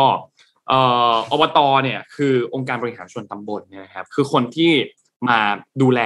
พื้นที่ท้องถิ่นพูดง่ายๆก็คือ ถ้าเราเป็นประชาชนที่อยู่ในพื้นที่ตรงนั้นเนี่ยอบตจะค่อนข้างใกล้ชิดกับเรามากที่สุดแล้วนะครับ และที่สำคัญก็อย่างที่บอกครับว่าเลือกตั้งอบตครั้งนี้เนี่ยเป็นครั้งแรกในรอบ 7 ปีนะครับ แล้วก็ ทั้งนายกอบตแล้วก็สมาชิกอบตเนี่ยมีวาระทั้งหมด 4 ปีนะครับและสามารถที่จะดำรงตำแหน่งได้เพียงแค่ 2 วาระเท่านั้นนะครับอบตเนี่ยมีทั้งหมด 5,300 แห่งทั่วประเทศนะครับได้รับเงินหนุนจากรัฐบาลเนี่ยจำนวนเนี่ยทั้งหมดคือประมาณ 2 2 0 0 0 0 ล้านบาทนะครับเพราะฉะนั้นเลือกตั้งอบตสำคัญมากๆนะครับอย่าลืมครับสีแดงเลือกนายกอบตสีน้ำเงินเลือก สมาชิกอบตนะครับเพราะฉะนั้นก็รอดูครับสำหรับการเลือกตั้งอบตในครั้งนี้นะครับ ก็มีการปิดเตรียมตัวเลือกตั้งใครที่อยู่ในพื้นที่ที่มีการเลือกตั้งเนี่ยน่าจะเห็นเรื่องของการหาเสียงกันสักพักนึงแล้วนะครับ ก็อย่าลืมไปใช้สิทธิ์กันในพื้นที่บริเวณใกล้ๆบ้านท่านนะครับป้ายเพียบเพราะอะไรรู้ไหมฮะทำไมรู้ไหมครับว่าทำไมป้ายหาเสียงเยอะมาก เพราะว่ายอดผู้สมัครเลือกตั้งอบตเนี่ยนะฮะคืออบตเนี่ยอปทแล้วกันองค์การปกครองส่วนท้องถิ่นประเทศไทยเนี่ยไม่ได้เลือกกันมาเจ็ดปีแล้วนะครับ ครับล่าอ่าล่าสุดเราเลือกอบจไปแล้ว นายกอบจเลือกไปอะตอนนี้อบอบตเนี่ยผู้สมัครเลือกตั้งทั้งหมดเนี่ยนะฮะหนึ่งแสนสามหมื่นหกพันสองร้อยห้าสิบคนนะฮะนี่ผู้สมัครเลือกตั้งนะไม่ใช่ผู้มีสิทธิ์ไม่ถูกต้องนี่ไม่ใช่ผู้มีสิทธิ์เลือกนะฮะนี่คือผู้สมัครเลือก ผู้สมัครลงรับเลือกตั้งนะครับ เพราะฉะนั้นไม่แปลกตอนนี้ถ้าไวนิลขายดีมากนะครับใช่ไวนิลขายดีเยอะมากจริงๆเยอะมากอ่านี่เฉคือเรื่อพาะงแรกโคราชโคราชเยอะที่สุดนี่เจ็ดพันสามร้อยสามสิบสามคนนะที่ลงสมัครนะที่ลงสมัครนะครับ อืม ครับ เรื่องที่สองที่ต้องพูดคุยกันคือเมื่อวานนี้เนี่ยทางด้านของเอ้ยวันที่ 21เนี่ยราชกิจจานุเบกษานะครับได้มีการเผยแพร่ตัวรัฐธรรมนูญแห่งราชอาณาจักรไทยฉบับ แก้ไขเพิ่มเติมอันนี้เป็นฉบับที่หนึ่งนะครับเกี่ยวข้องกับเรื่องของระบบการเลือกตั้งครับสาระสำคัญหลักๆ ของเรื่องนี้เนี่ยก็คือการเปลี่ยนตัวระบบการเลือกตั้งของสสจากเดิมเรากาใบเดียวใช่ไหมครับจากรัฐธรรมนูญปี 60 เปลี่ยนมาเป็นบัตรเลือกตั้ง2ใบ นะครับอืมรายละเอียดก็คร่าวๆคืออย่างนี้ครับสสเนี่ยจะมีทั้งหมด 500 คน 500 คนแบ่งเป็น 400 ที่เป็นแบ่งเขต และ 100 ที่เป็นปาร์ตี้ลิสต์นะครับพูดง่ายๆก็คือเรากาเลือกสสด้วยว่าเขตเราเราจะเลือกสสเป็นใคร และเรากาเลือกพักด้วย ว่าเราจะเลือกสสบัญชีรายชื่อที่ในเป็นในนามพักเนี่ยเป็นเป็นพักไหนนะครับสองครับคือเรื่องของการคำนวณสสแบบบัญชีรายชื่อเนี่ยก็จะเลิกระบบจัดส่วน เขาเรียกว่าจัดสรรปันส่วนผสมที่มันมีความมึนงงในเรื่องของการเลือกตั้งครั้งล่าสุดที่ผ่านมาเนี่ยนะครับ ก็จะใช้คะแนนที่ประชาชนเลือกแต่ละพักเนี่ยรวมกันทั้งประเทศ แล้วก็แบ่งสสบัญชีรายชื่อตามสัดส่วนของแต่ละพักที่ได้เสียงมานะครับ ก็จะไม่มีเกณฑ์กำหนดขั้นต่ำไว้ในรัฐธรรมนูญนะครับ แล้วก็ในเรื่องของการแบ่งเขตเลือกตั้งของสสเขตเนี่ยก็จะเฉลี่ยครับสสเขตทั้งหมด 400 คนเนี่ยก็เท่ากับจำนวนราษฎรต่อสสหนึ่งคน นะครับเพราะฉะนั้นก็จะดูว่าสุดท้ายแล้วเนี่ยมีเท่าไหร่นะครับจำนวนราษฎรแต่ละจังหวัดเนี่ยก็จะเฉลี่ยด้วยจำนวนราษฎรต่อสสหนึ่งคนก็จะเท่ากับจำนวนของสสแต่ละจังหวัดนะครับก็ต้องแบ่งเขตให้พื้นที่เนี่ยมันติดต่อกันทำให้จำนวนราษฎรแต่ละเขตเนี่ยต้องใกล้เคียงกันนะครับ ทีนี้ก็แน่นอนครับการแก้ไขในครั้งนี้เนี่ยก็ทำให้เกิดกระแสขึ้นในทางทางด้านของการเมือง ด้วยความที่อันนี้จะเรียกว่าเป็นตัวกฎหมายแม่ก็ได้ เรื่องของบัตรเลือกตั้งเนี่ยแบ่งมาเรียบร้อยแล้วประกาศลงราชกิจจาบังคับใช้เรียบร้อยแล้ว เพราะฉะนั้น ไม่ว่าจะมีการยุบสภาตอนนี้ หรือจะยุบสภาในตอนไหนก็ตาม ที่มีกระแสกันอยู่ตอนนี้เนี่ยนะครับ การเลือกตั้งครั้งถัดมาที่จะถึงนี้เนี่ยเราใช้บัตรสองใบแน่ๆไม่ใช่บัตรหนึ่งใบแล้ว อันนี้แน่ๆแล้วนะครับ เมื่อวานนี้เนี่ยทางด้านของคุณชวนหลีกภัยนะครับ ประธานสภาผู้แทนราษฎรเนี่ยก็มีการเปิดเผยครับ บอกว่า โอเค กระบวนการต่อไปหลังจากนี้เนี่ยหลังจากที่มีการประกาศลงราชกิจจานุเบกษาแล้วเนี่ยหลังจากนั้นก็ต้องรับรองเรื่องของการพิจารณาเขาเรียกว่าพรปพรปเนี่ยก็คือพระราชบัญญัติประกอบรัฐธรรมนูญนะครับก็จะมีเกี่ยวกับเรื่องของว่าด้วยพรรคการเมืองว่าด้วยการเลือกตั้งสสต่างๆ เพื่อให้สอดคล้องกับตัวรัฐธรรมนูญที่มีการแก้ไขขึ้นมาใหม่นะครับ โดยรัฐบาลเนี่ยก็ต้องทำงานร่วมกับกกตรวมถึงสสด้วย ก็จะมี ทางฝั่งของพรรคการเมืองที่มีการเสนอตัวพรปขึ้นไปนะครับเมื่อวานนี้เนี่ยทางด้านของฝ่ายค้านเนี่ยนะครับพักเพื่อไทยแล้วก็พักก้าวไกลเนี่ยนะครับก็มีการแถลงร่วมกันหลังจากที่มีการประชุมพักร่วมฝ่ายค้านนะครับว่าก็ในวันที่ 7 ธันวาคมนี้เนี่ยก็จะมีการเสนอเรื่องของตัวพรบขึ้นมา 2 ฉบับนะครับ ไม่ว่าจะเป็นพรบว่าด้วยพรรคการเมืองแล้วก็พรบว่าด้วยการเลือกตั้งนะครับ โดย สุดท้ายเนี่ยน่าจะเขาบอกว่าเขาร่างกันเสร็จแล้วเรียบร้อยแล้ว ในสัปดาห์นี้เนี่ยน่าจะได้ข้อสรุปแล้วนะครับรวมๆแล้วเนี่ยมีทั้งหมด 2 ฉบับนะครับถ้าฝ่ายค้านทั้งอื่นจะมาร่วมลงชื่อเพื่อเสนอขึ้นด้วยก็ดีนะครับ นอกจากนี้เนี่ยก็จะมีการอภิปรายทั่วไป โดยไม่มีการลงลงมติตามรัฐธรรมนูญมาตรา 152 ที่ยื่นหลังจากปีใหม่เป็นต้นไปนะครับ ก็มีเทศกาลต่างๆ ที่อาจจะติดก็ทำให้ช่วงเวลาตอนนี้ก็อาจจะยังไม่เหมาะสมนะครับ คุณชวนหลีกภัยเองเมื่อวานนี้ก็เป็นห่วง ก็พูดถึงเรื่องของว่าถ้ามีการยุบสภาตอนนี้เนี่ยก็น่าจะวุ่นวายนิดนึงถ้าเป็นเกิดเขาเรียกว่าอุบัติเหตุทางการเมืองเนี่ยนะครับอย่างไรก็ตามก็หวังว่าก็คือต้องการรีบให้ตัวกฎหมายลูกหรือว่าตัวพรปเนี่ยหลังจากที่มีการลงราชกิจจานุเบกษาเนี่ยให้เข้าเรื่องนี้เข้าสภาอย่างเร็วที่สุดนะครับ จะได้พอมีคือพูดง่ายคือกฎหมายลูกสองอันนี้ยังไม่เสร็จ ถ้าเกิดอุบัติเหตุขึ้นมาเนี่ย จะมีปัญหาได้นะครับ นี่ก็เป็นอีกเรื่องหนึ่งที่เราก็ต้องติดตามต่อหลังจากนี้นะครับเกี่ยวกับเรื่องของการเลือกตั้งครับ แต่ว่าการที่พอประกาศลงราชกิจจานุเบกษาแล้วเนี่ยก็จะเห็นว่าหลาย ๆ ภาคการเมืองเนี่ยเริ่มเคลื่อนไหวกันมากขึ้นอีกหลังจากนี้นะครับ เกี่ยวกับเรื่องของการหาเสียงเรื่องอะไรต่างๆ ตอนนี้หลาย ๆ พักเองก็ค่อนข้างชัดเจนแล้วว่ามีแคนดิเดตนายกรัฐมนตรีแล้วพรรคเพื่อไทยยังไม่มีนะครับพรรคเพื่อไทยก็รอดูอยู่ว่าสุดท้ายแล้วจะเป็นใครนะครับ จะเป็นส่งทางด้านของหัวหน้าพรรคไหมแต่ว่าก็มีข่าวว่า จะส่งครบ 3 คนแน่นอนนะครับพรรคอื่นๆก็ค่อนข้างมีแคนดิเดตชัดเจนเรียบร้อยแล้วนะครับ ก็รอติดตามกัน หรือจะมีการตั้งพรรคใหม่ของพลเอกประยุทธ์หรือเปล่าที่มีกระแสอยู่ก่อนหน้านี้นะครับ ก็ยังไม่รู้เหมือนกันว่าจะเกิดอะไรขึ้นนะครับ นี่ก็เป็นกระแสทางการเมืองณ ปัจจุบันครับ ครับผมพาไปต่อที่ต่างประเทศนะครับ เอ็มนนครับ เรากำลังจะมี Bitcoin City ฮะอ่าค่ะ Bitcoin City นะครับ ล่าสุดนะครับที่ ประเทศเอลซัลวาดอร์นะครับ ในงาน Bitcoin Week นะครับประธานาธิบดีนายิบบูเกเล่นะครับของของเอลซัลวาดอร์ประกาศแผนการสร้างเมือง Bitcoin City เมืองแรกของโลกที่มีการสนับสนุนการใช้งานเงินดิจิทัลอย่างเต็มที่นะครับ รวมไปถึงส่งเสริมกระบวนการขุดเหรียญบิตคอยนะครับ โดยเขาใช้พลังงานไฟฟ้าจากภูเขาไฟนะครับ แล้วก็นำรายได้ คาดหวังว่าจะมาขับเคลื่อนเศรษฐกิจ แล้วก็พัฒนาคุณภาพชีวิตของประชาชน นะฮะเพื่อไปสู่เป้าหมายต้องการเป็นศูนย์กลางการเงินดิจิทัลของโลก นี่เขาวางตำแหน่งนี้นะเปรียบเทียบได้กับสิงคโปร์แห่งลาตินอเมริกาโอ้โหนะฮะ Bitcoin City นะครับได้รับการออกแบบโครงสร้างผังเมืองใหม่ทั้งหมดนะครับโดยผังเมืองมีลักษณะเป็นรูปทรงกลมคล้ายเหรียญบิตคอยน์นะครับถนนของเมืองทุกสายมุ่งหน้าสู่ใจกลางเมืองคล้าย โครงสร้างของเครือข่ายเทคโนโลยีบล็อกเชนนะครับเทคโนโลยีเบื้องหลังการพัฒนาเงินดิจิตอลนั่นเองนะครับซึ่ง ประชาชนที่อยู่อาศัยในเมืองก็สามารถใช้เงินบิตคอยน์ชำระสินค้านะฮะอาหารค่าโดยสารค่าเครื่องบินค่าเรือรถไฟนะครับ แล้วก็เอามาเสียภาษีในรูปของภาษีมูลค่าเพิ่มหรือแวดนะครับ แต่จะไม่มีการจัดเก็บภาษีเงินได้จากเงินเดือนที่ดินหรือสิ่งปลูกสร้างนะครับหมฟังดูดีไหมครับในส่วนของอการสนับสนุนจากรัฐบาลนะฮะเอลซาวาดอร์ก็จะมีการออกพันธบัตรบิตคอยนะครับมูลค่า 1,000 ล้านเหรียญสหรัฐนะครับ ซึ่งพัฒนาโดย Blockstream นะครับซึ่งเป็นบริษัท เทคโนโลยีบล็อกเชนจากแคนาดานะครับเอามาจัดจำหน่ายให้กับนักลงทุน ถือครองเงินรายได้จากการจำหน่ายพันธบัตร 500 ล้านเหรียญสหรัฐนะครับจะถูกนำไปใช้พัฒนาโครงสร้างพื้นฐานด้านระบบพลังงานไฟฟ้าสำหรับใช้ในเหมืองขุดบิตคอยน์นะครับแล้วก็ใน 1,000 ล้านเหรียญสหรัฐที่จะออกพันธบัตรเนี่ยนะฮะอีก 500 ล้านเหรียญนะฮะก็จะถูกนำไปใช้ซื้อบิตคอยน์ครับเพิ่มเติมเพื่อจัดเก็บเป็นเงินทุนของประเทศเอลซัลวาดอร์นะครับ ซึ่ง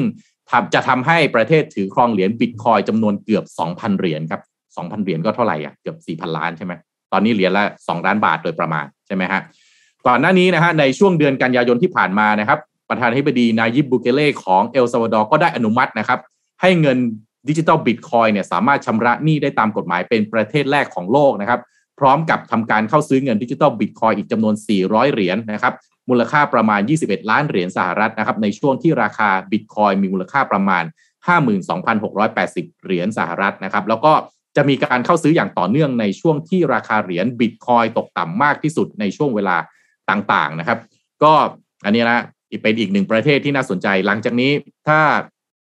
เอลซาวาดอร์เขาเอาแบบนี้เนี่ยเอ๊ราคาบิตคอยจะเพิ่มสูงขึ้นหรือเปล่า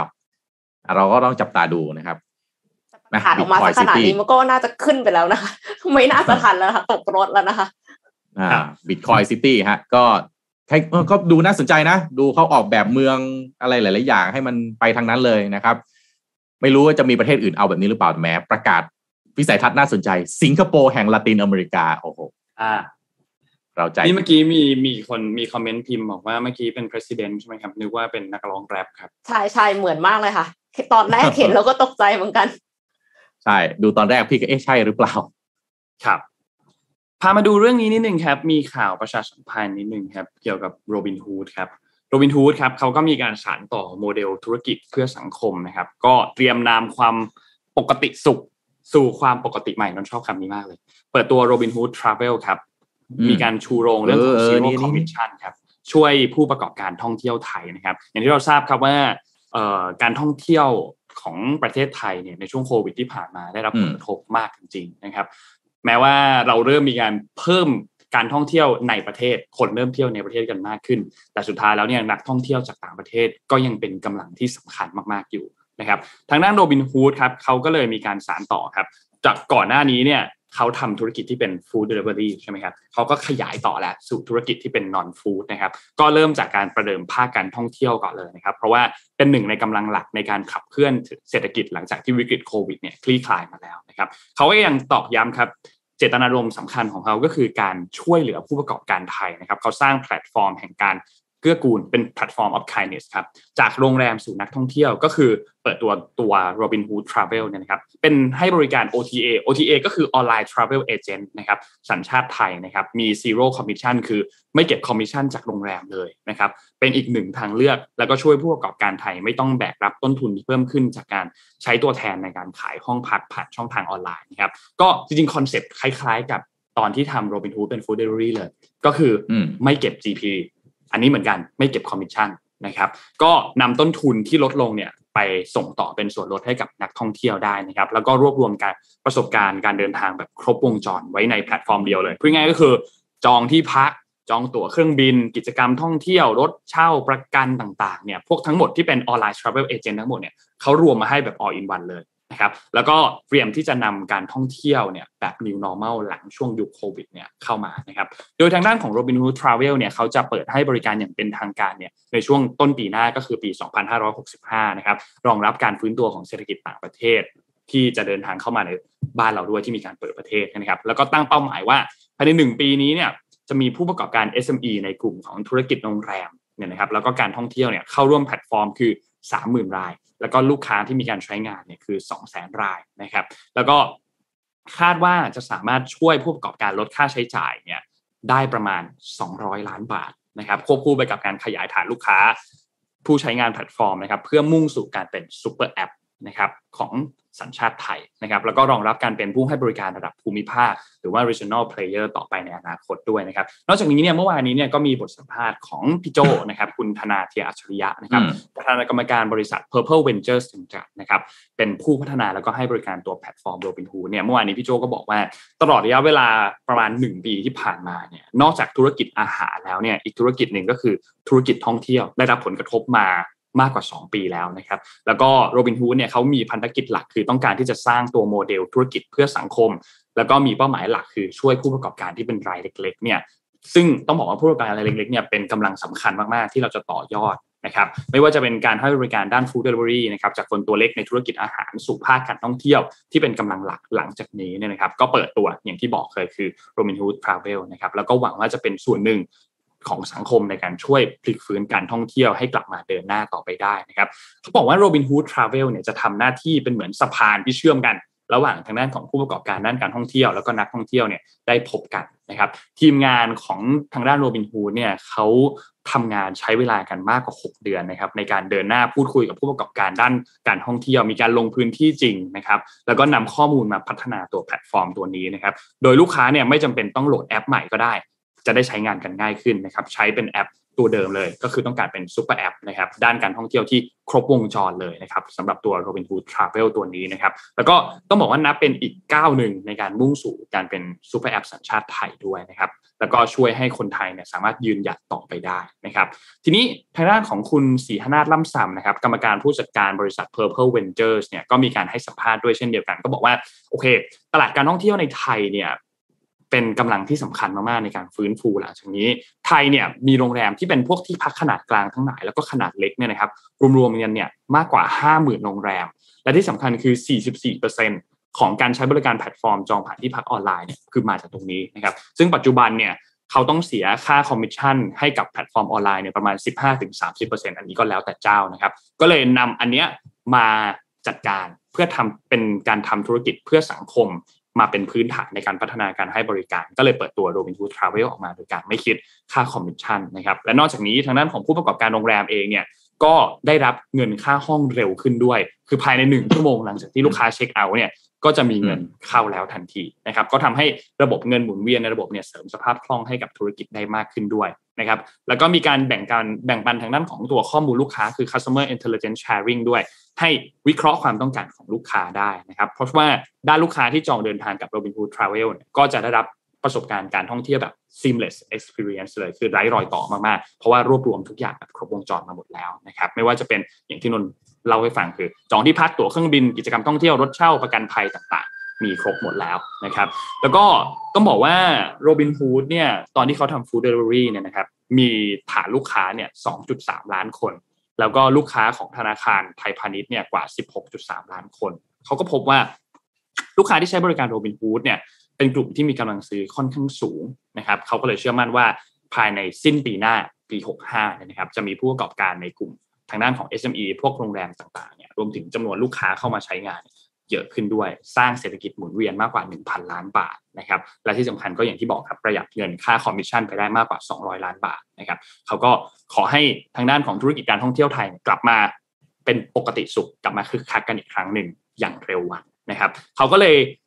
ใครขอครับให้เชิญชวนผู้ประกอบการด้านการท่องเที่ยวใครที่สนใจนะครับอยากจะเข้าร่วมเป็นส่วนหนึ่งกับ Robinhood Travel นะครับสมมูลแปะลิงก์มาให้เรียบร้อยแล้วนะครับก็เข้าไปลงทะเบียนกันได้นะครับหรือว่าจะไปดูรายละเอียดกันที่เว็บไซต์ robinhood.in.th ก็ได้นะครับสมมูลทิ้งลิงก์มาให้แล้วเป็นลิงก์ที่เป็น register ตัวนี้ใครสนใจก็เข้าไป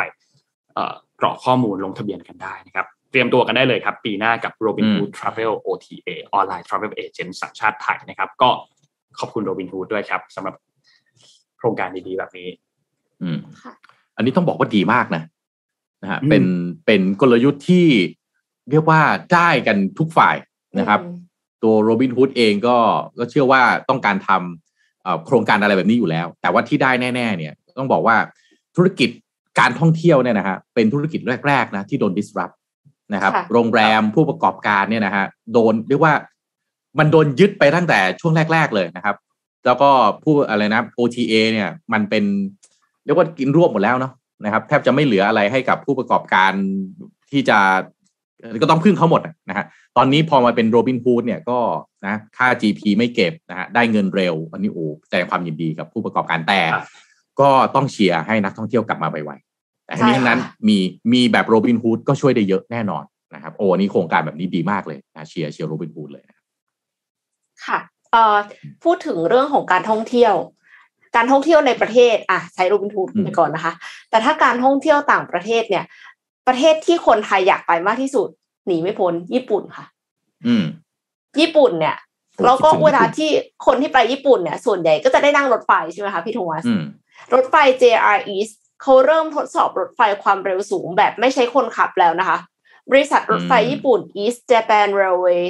หรือเรียกย่อๆว่า JR East เนี่ยเขาเริ่มทดสอบรถไฟความเร็วสูง แบบไม่ต้องมีคนขับเป็นมนุษย์เลย คือแน่นอนว่าในรูปเนี่ยมีคนขับเป็นมนุษย์อยู่ แต่ว่านั่งเฉยๆ นั่งแล้วก็กำมือไว้ ถ้าซูมถ้าซูมจะเห็นว่าเขากำมือไว้นะคะ ไม่ทำอะไร เป็นการทดสอบระยะสั้นเพียง 5 กิโลเมตรค่ะ วิ่งที่ความเร็ว 110 กิโลเมตรต่อชั่วโมง แล้วก็อย่างที่เห็นว่าคนขับเนี่ยนั่งอยู่เผื่อเผื่อฉุกเฉินนะคะ รถที่ทดสอบเป็นรุ่น E7 สายโจเอสึไลน์ซึ่งผลการทดสอบการจอดอัตโนมัติเนี่ย เลยเส้นที่กำหนดไป 8 เซนค่ะ แต่ว่ายังอยู่ในระยะ 50เซนติเมตรที่ยอมให้ผิดพลาดได้ เพราะว่ามันคือระดับเดียวกันกับคนขับที่เป็นมนุษย์ คือคนขับที่เป็นมนุษย์ก็ไม่ได้จอดเป๊ะหนึ่งเซนเหมือนกัน อันนี้ก็คือเลยไป8เซนนะคะ แต่บริษัทก็จะปรับปรุงเรื่องนี้ให้ดีขึ้น แล้วก็ยังไม่ระบุว่าจะนำระบบขับเคลื่อนอัตโนมัติมาใช้งานจริงเมื่อไหร่นะคะ นอกจากระบบการขับอัตโนมัติแล้ว JR East เนี่ยยังทดสอบมอนิเตอร์รางแล้วก็ภายในตู้โดยสารจากระยะไกล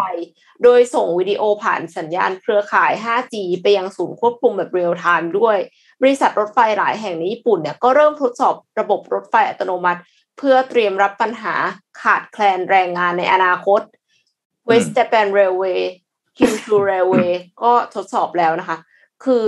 อย่างที่ทราบกันดีค่ะ ญี่ปุ่นเนี่ย aging society ดังนั้นเขาก็เลยทำทุกอย่างเพื่อที่จะให้แน่ make sure ว่าตกลงยังมีคนทำงานอยู่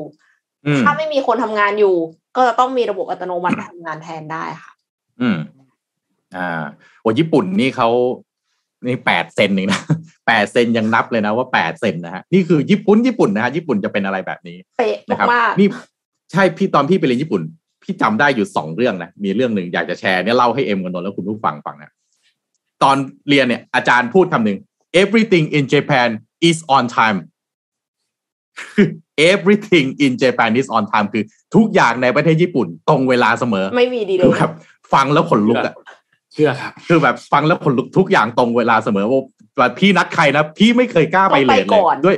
ด้วยประโยคเนี้ยไม่กล้าเลทเลย เพราะว่าทุกอย่างคุณตรงเวลาได้แน่นอนเพราะอะไร รถไฟ รถเมล์เรือทุกอย่างตรงเวลาเป๊ะ เป๊ะแบบเป๊ะจริง ๆ นะฮะ แบบเขามีคำนวณอะ อะไรนะปีหนึ่งทั้งปีอะอะไรรถไฟญี่ปุ่น ดีเลย์ไปแค่อะไรสามสิบวิผิดเวลาไปสามสิบวิอะไรทุกอย่าง อีกเรื่องหนึ่งนะ อยากเล่าให้ฟัง ผมไปต่างจังหวัดของญี่ปุ่น ไปจังหวัดไกลๆอะแบบว่าไม่ค่อยมีผู้คนอะไรเงี้ยนะฮะแล้วผมก็รอรถอยู่รถเอ่อประมาณสักสองทุ่มอะรอรถเมย์นะจะนั่งรถเมย์กลับโรงแรม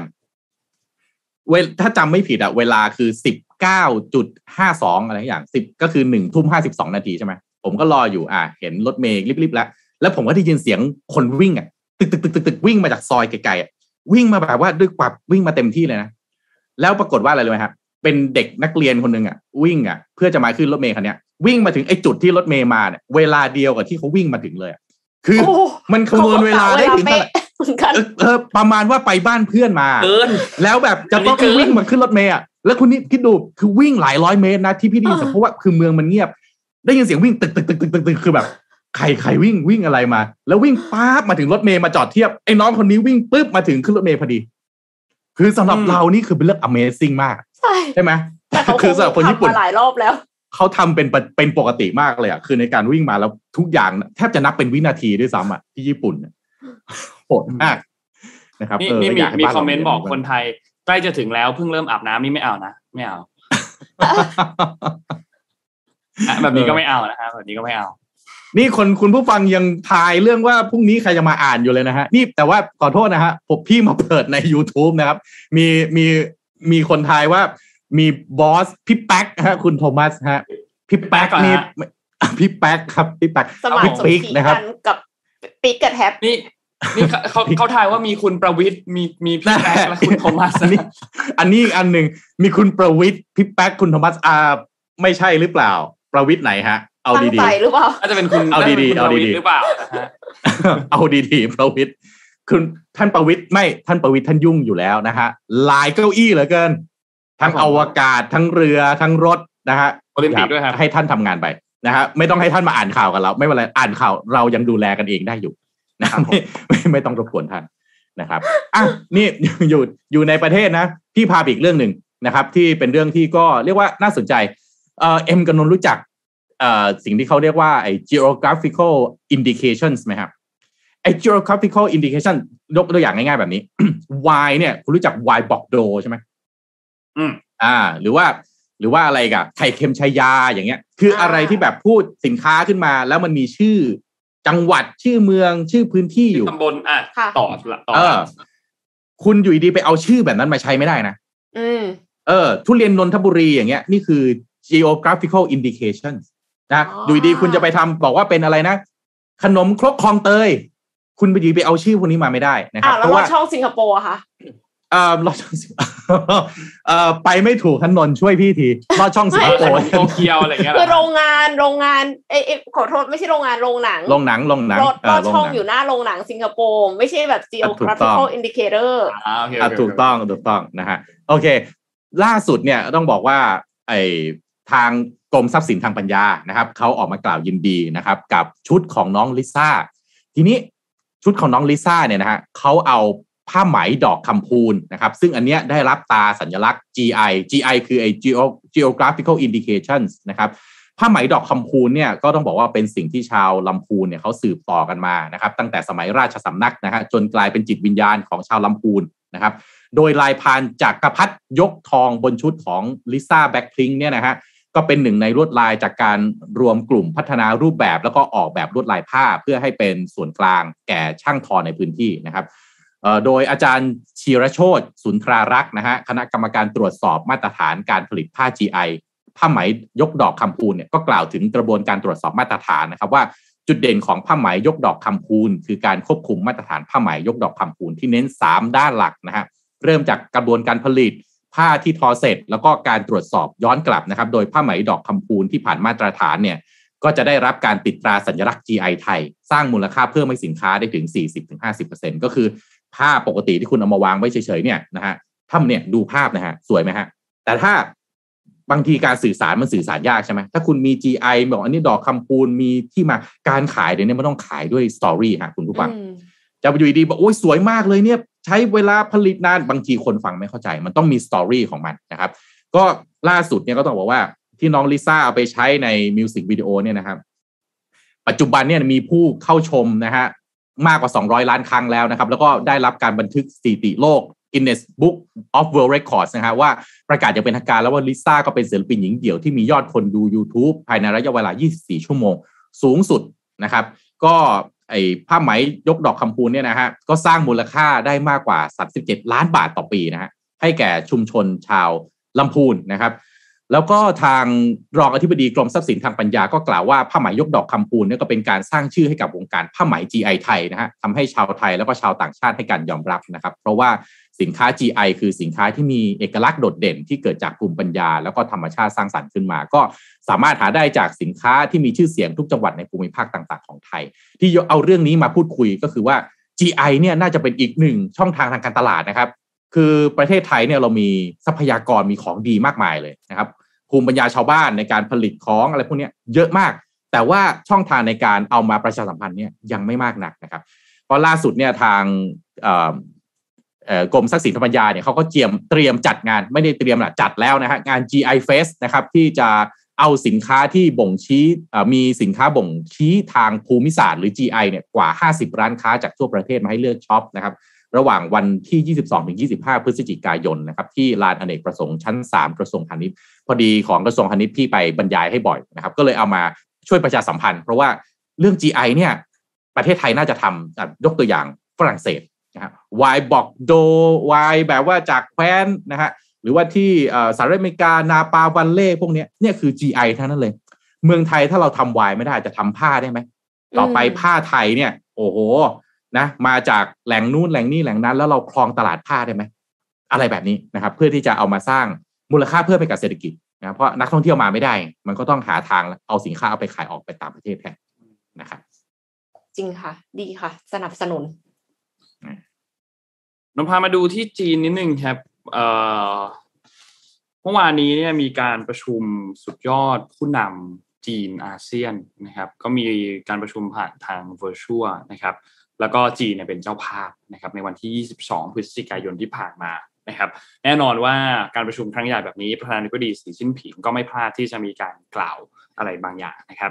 ก็จีนก็บอกว่าจีนเนี่ยยืนยันว่าจะเป็นเพื่อนบ้านและเป็นมิตรที่ดีของทางด้านของอาเซียน แล้วก็แน่นอนว่าจะใช้ภาษาวัยรุ่นหน่อยก็คือจะไม่บูลลี่ประเทศที่เล็กกว่านะครับจีนเนี่ยเคยเป็นและตอนนี้ก็ยังคงเป็นอยู่เป็นเพื่อนบ้านที่ดีเป็นมิตรที่ดีของอาเซียนเสมอ นะครับแล้วก็บอกว่าจะไม่มีวันที่จะแสวงหาการครอบงำอำนาจ หรือว่าใช้ประโยชน์จากการเป็นประเทศที่ใหญ่กว่า เพื่อบีบบังคับให้ประเทศที่เล็กกว่าเนี่ยแล้วก็จะมีการทำงานร่วมกับอาเซียน เพื่อขจัดภัยแทรกแซงต่างๆ ที่เกิดขึ้นด้วยนะครับก็แน่นอนครับว่าสิ่งนี้ที่เกิดขึ้นเนี่ยเกิดขึ้นในช่วงเวลาที่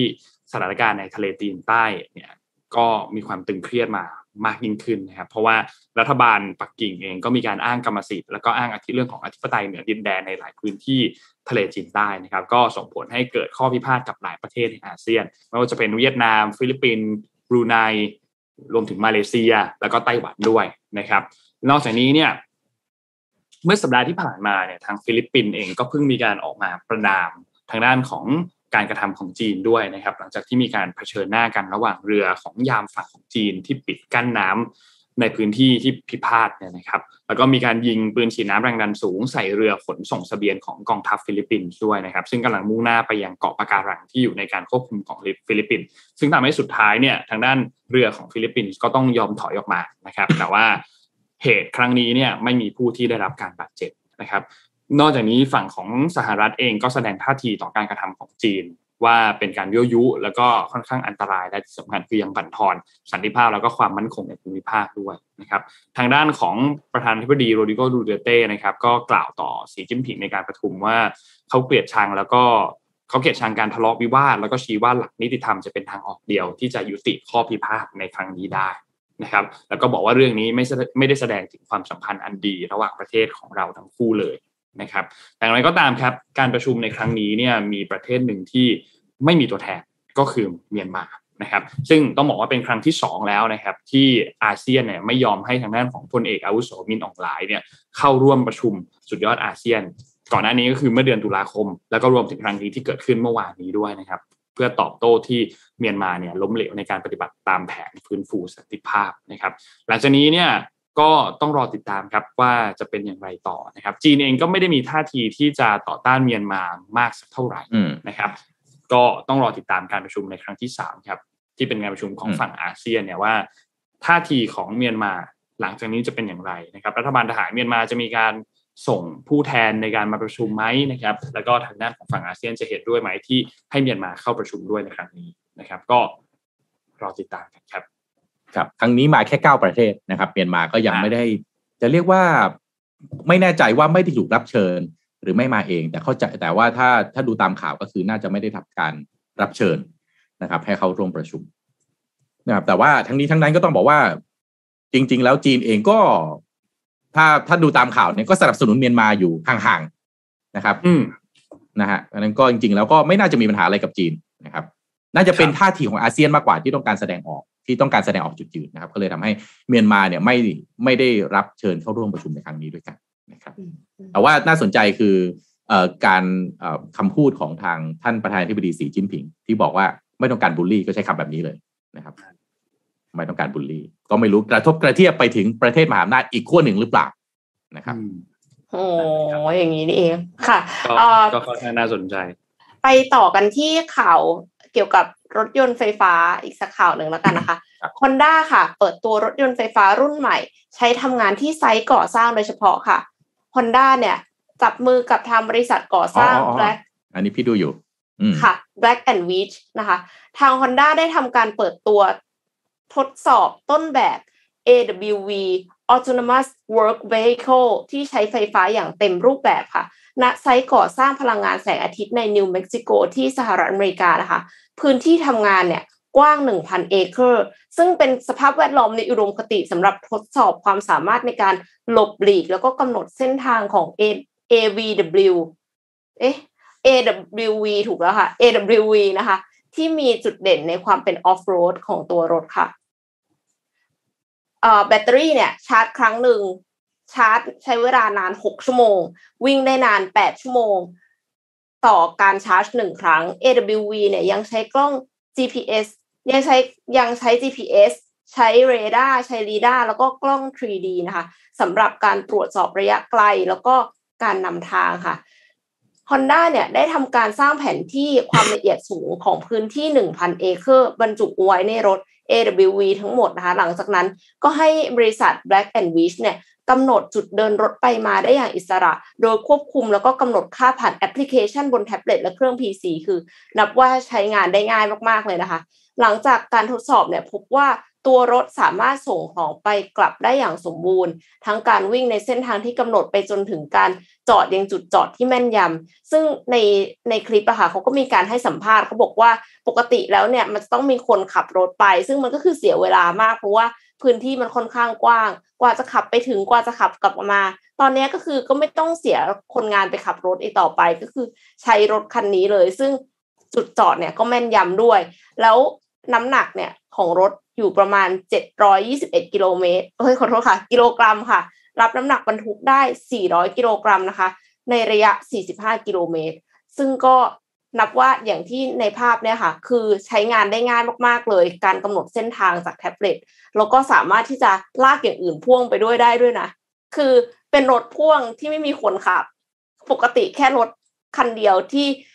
ที่ไม่ได้มีพ่วง ก็น่าจะควบคุมยากพอสมควรแล้ว อันนี้คือเป็นรถพ่วงและคิดดูเวลาเลี้ยวอะค่ะ แสดงว่าการคำนวณของมันอะจะต้องแม่นยำอย่างมากเลย ก็ถือว่าเป็นนิมิตหมายที่ดี อันนี้ก็ยังเป็นรถยนต์ต้นแบบอยู่นะคะ ก็หวังว่าจะออกมาใช้เร็วๆนี้ แต่ไม่รู้เหมือนกันว่าจะกระทบคนอีกจำนวนมากขนาดไหน เพราะว่า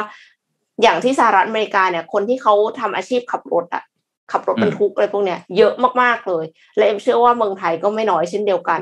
ข้อดีก็คืออาจจะไม่ควงกะเท่าไหร่ ข้อเสียคือไม่แน่ใจเหมือนกันว่าจะทำให้คนตกงานอีกเยอะขนาดไหนค่ะอืมอืมครับอะพาทุกท่านไปปิดท้ายครับ เมื่อกี้พูดถึงผ้าไหมดอกลำพูนนะครับ เลยอยากจะพาทุกท่านไปปิดท้ายวันนี้ด้วย อ่า เอาเรื่องเบาสมองบ้างนะฮะ อาหารสี่ภาคนะฮะจริงก็ทำมาหลายตอนเลยทีเดียวนะครับ หลายหลายอาหารเนี่ย เชื่อว่าเวลาที่ทุกท่านไปเที่ยวนะฮะก็อาจจะเอ๊ะ มีอาหารแบบนี้อยู่ด้วยเหรอนะครับอะลองมาดูกันนะฮะว่าอาหารพื้นถิ่นนะครับ อาหารท้องถิ่นที่คนส่วนใหญ่อาจจะไม่รู้จักแต่วันนี้จะได้รู้จักกันแล้วนะฮะเวลาไปเที่ยวก็เผื่อจะได้เรียกหากันดูนะครับอะอันแรกมาดูอาหารอันแรกจานแรกครับ นี่ ข้าวแรมฟืนฮะฮะข้าวแรมฟืน ดูซะก่อนไม่เคยได้ยินหน้าตาเหมือนข้าว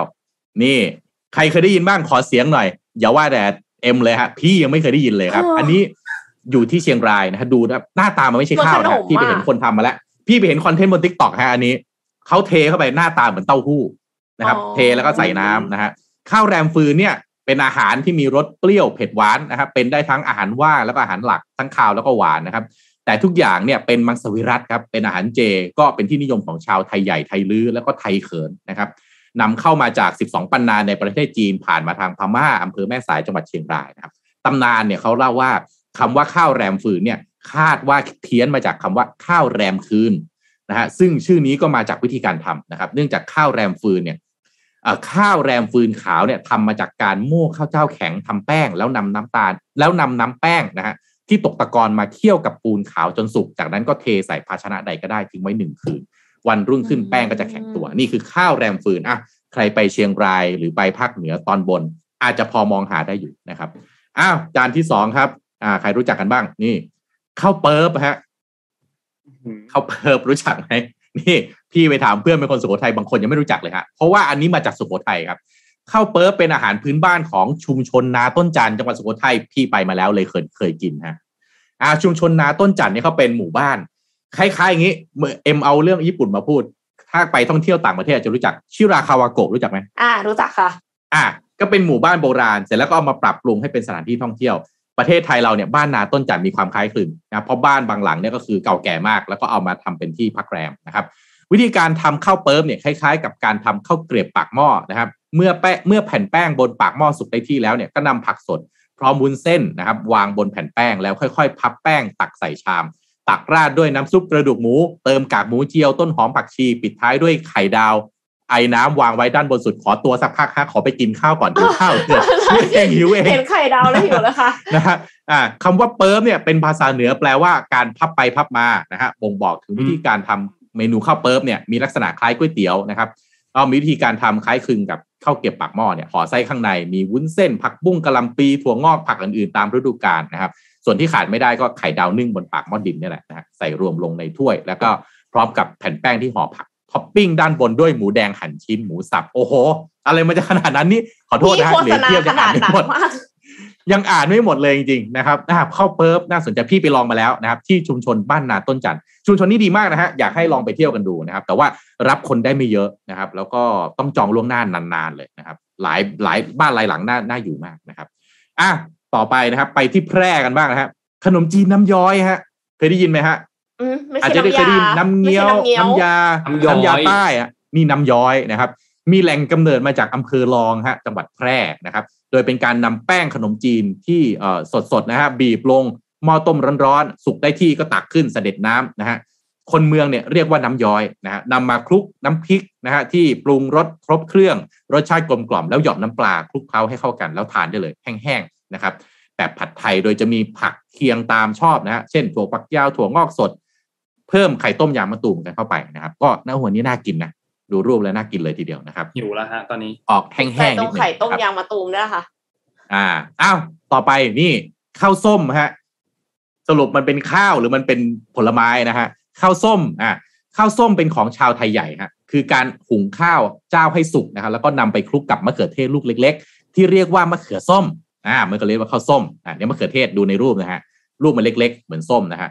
เพราะว่ามีรสเปรี้ยวกว่ามะเขือเทศพันธุ์อื่นๆนะครับโดยใช้รสเปรี้ยวหวานธรรมชาติจากมะเขือเทศเพิ่มโปรตีนด้วยการใส่เนื้อปลาแม่น้ำลงไปคลุกให้เข้ากัน หรือจะใส่มันฝรั่งต้มสุกแล้วบดลงไปด้วยก็ได้ แล้วก็ปั้นเป็นลูกเป็นข้าวปั้นเวอร์ชั่นไทยใหญ่อ่าที่ให้คุณค่าทางอาหารพร้อมสับรวมทั้งความเก๋เข้ากับยุคสมัยนะครับข้าวส้มนี้ก็เป็นของไทยใหญ่ในเมืองไทยนิยมกินกันมากนะครับ ในกลุ่มที่มีชาวไทยใหญ่อาศัยอยู่มาก เช่น ที่แม่ห้องสอนครับผมอ่าต่อไปครับข้าวแคบฮะค่ะแต่ละชื่อนี่ ยังยังไม่มีอ๋อสักกะชื่อเลยใช่ไหมฮะไม่มีเลยค่ะอ่ายังไม่ออกข้าวแคบชื่อเลยอ่า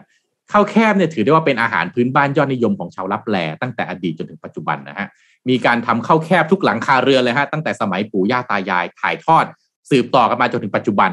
ก็มีเรื่องตลกฮะซึ่งจะคุยกันในวงเล่าว่าเมืองลับแลเนี่ยเต็มไปด้วยผู้ไล่และผู้ต้องหา ซึ่งผู้ไล่ในที่นี้เป็นภาษาชาวบ้าน หมายถึงผู้ไล่ข้าวแคบอะ ผู้ไล่ข้าวแคบคือ คนที่ละเลงน้ำแป้งลงบนผ้าที่วางบนปากหม้อที่มีไอ้น้ำเดือด ส่วนใหญ่ก็จะเป็นผู้หญิงนะฮะส่วนผู้ต้องหาหมายถึงสามีฮะที่มีหน้าที่ไปหาพื้นมาทำข้าวแคบ ชาวบ้านในอำเภอรับแลก็เล่าให้ฟังว่าการทำข้าวแคบนั้นเนี่ยมีมานานแล้ว แต่ไม่รู้ว่าตั้งแต่เมื่อไหร่สันนิษฐานว่าน่าจะมากกว่าร้อยปีขึ้นไปนะครับ แล้วก็อาจจะมาพร้อม ๆ กับการสร้างเมืองรับแลของเจ้าฟ้าห้ามกุมารเมื่อประมาณพุทธศักราชที่ 1,500 โอ้โห เรียกว่า ประวัติศาสตร์ยาวนานมากเลยทีเดียวนะครับอ่านี่เข้าแคบนะฮะต่อไปฮะยำไข่น้ำแร่แจ้ซ้อน อ่า ไม่เคยได้ยินแน่นอนมั่นใจมากอันนะครับนี้หนักเลยไม่คุ้นที่ที่ลำปางนะครับ คือไข่น้ำแร่เนี่ยเป็นไข่ที่ได้จากการนำไข่ไก่สดๆไปแช่ในบ่อน้ำพุร้อนตามธรรมชาติที่อุทยานแห่งชาติแจ้ซ้อน ที่อำเภอเมืองปานจังหวัดลำปางคล้ายๆไข่ดำของญี่ปุ่นป่ะคะคล้ายๆนั่นแน่นี่น้องเอ็มอ่าน้องเอ็มต้องหันมาสนใจการท่องเที่ยวประเทศไทยให้มากขึ้น ไปญี่ปุ่นแล้วนะฮะ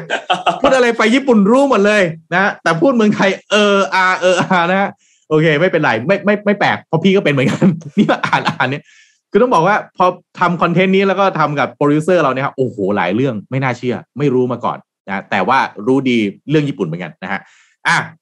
ที่ไข่น้ำแร่ที่อุทยานแจ้ซ้อนเนี่ยอุณหภูมิเขา80 องศา แช่ 17 นาทีจะได้ไข่สุกนะฮะ โดยไข่แดง จะแข็งแล้วก็ไข่ขาวจะเหลวเป็นวุ้นนะครับไข่น้ำแร่แจ้ซ้อนที่รับประทานกันนั้นเนี่ยจะไม่เหมือนไข่ต้มหรือไข่ลวกทั่วไปนะฮะซึ่งอุณหภูมิจากน้ำแร่เนี่ยที่ทำให้ไข่สุกเนี่ย สุกในอ่อนนอกฮะคือไข่อืมไข่แดงสุกไข่ขาวอ่อนเฉยเลยนะฮะอืมคือเมื่อนำไข่ลงไปแช่เนี่ยไข่แดงสุกก่อนไข่ขาวสุกตามหลังเป็นเอกลักษณ์ที่นี่ที่เดียวฮะนะครับ ก็ลองดูนี่ พออ่านปั๊บเนี่ยพี่อยากไปพิสูจน์ทันทีเลยนะฮะอำเภอเมืองปานนะฮะที่เอ่อ จังหวัดลำพูนรอเออขออภัยจังหวัดลำปางโอ้ยอ่านน้องลิซ่าและจำแต่ลำพูนนะครับอ้าวอันนี้ต่อไปเมนูต่อไปยำนี่ไข่น้ตำดองแดงฮะำน้ำแดงตำดองแดงนะฮะถ้าไปที่จังหวัดเลยนะฮะอำเภอเชียงคานนะครับ ก็อยากจะหาตำดองแดงกินไม่ยากเลยฮะเรียกว่ามีให้เลือกลิ้มลองอยู่หลายร้านตำดองแดงเนี่ยคือส้มตำที่มีส่วนผสมของเส้นดองแดงฮะ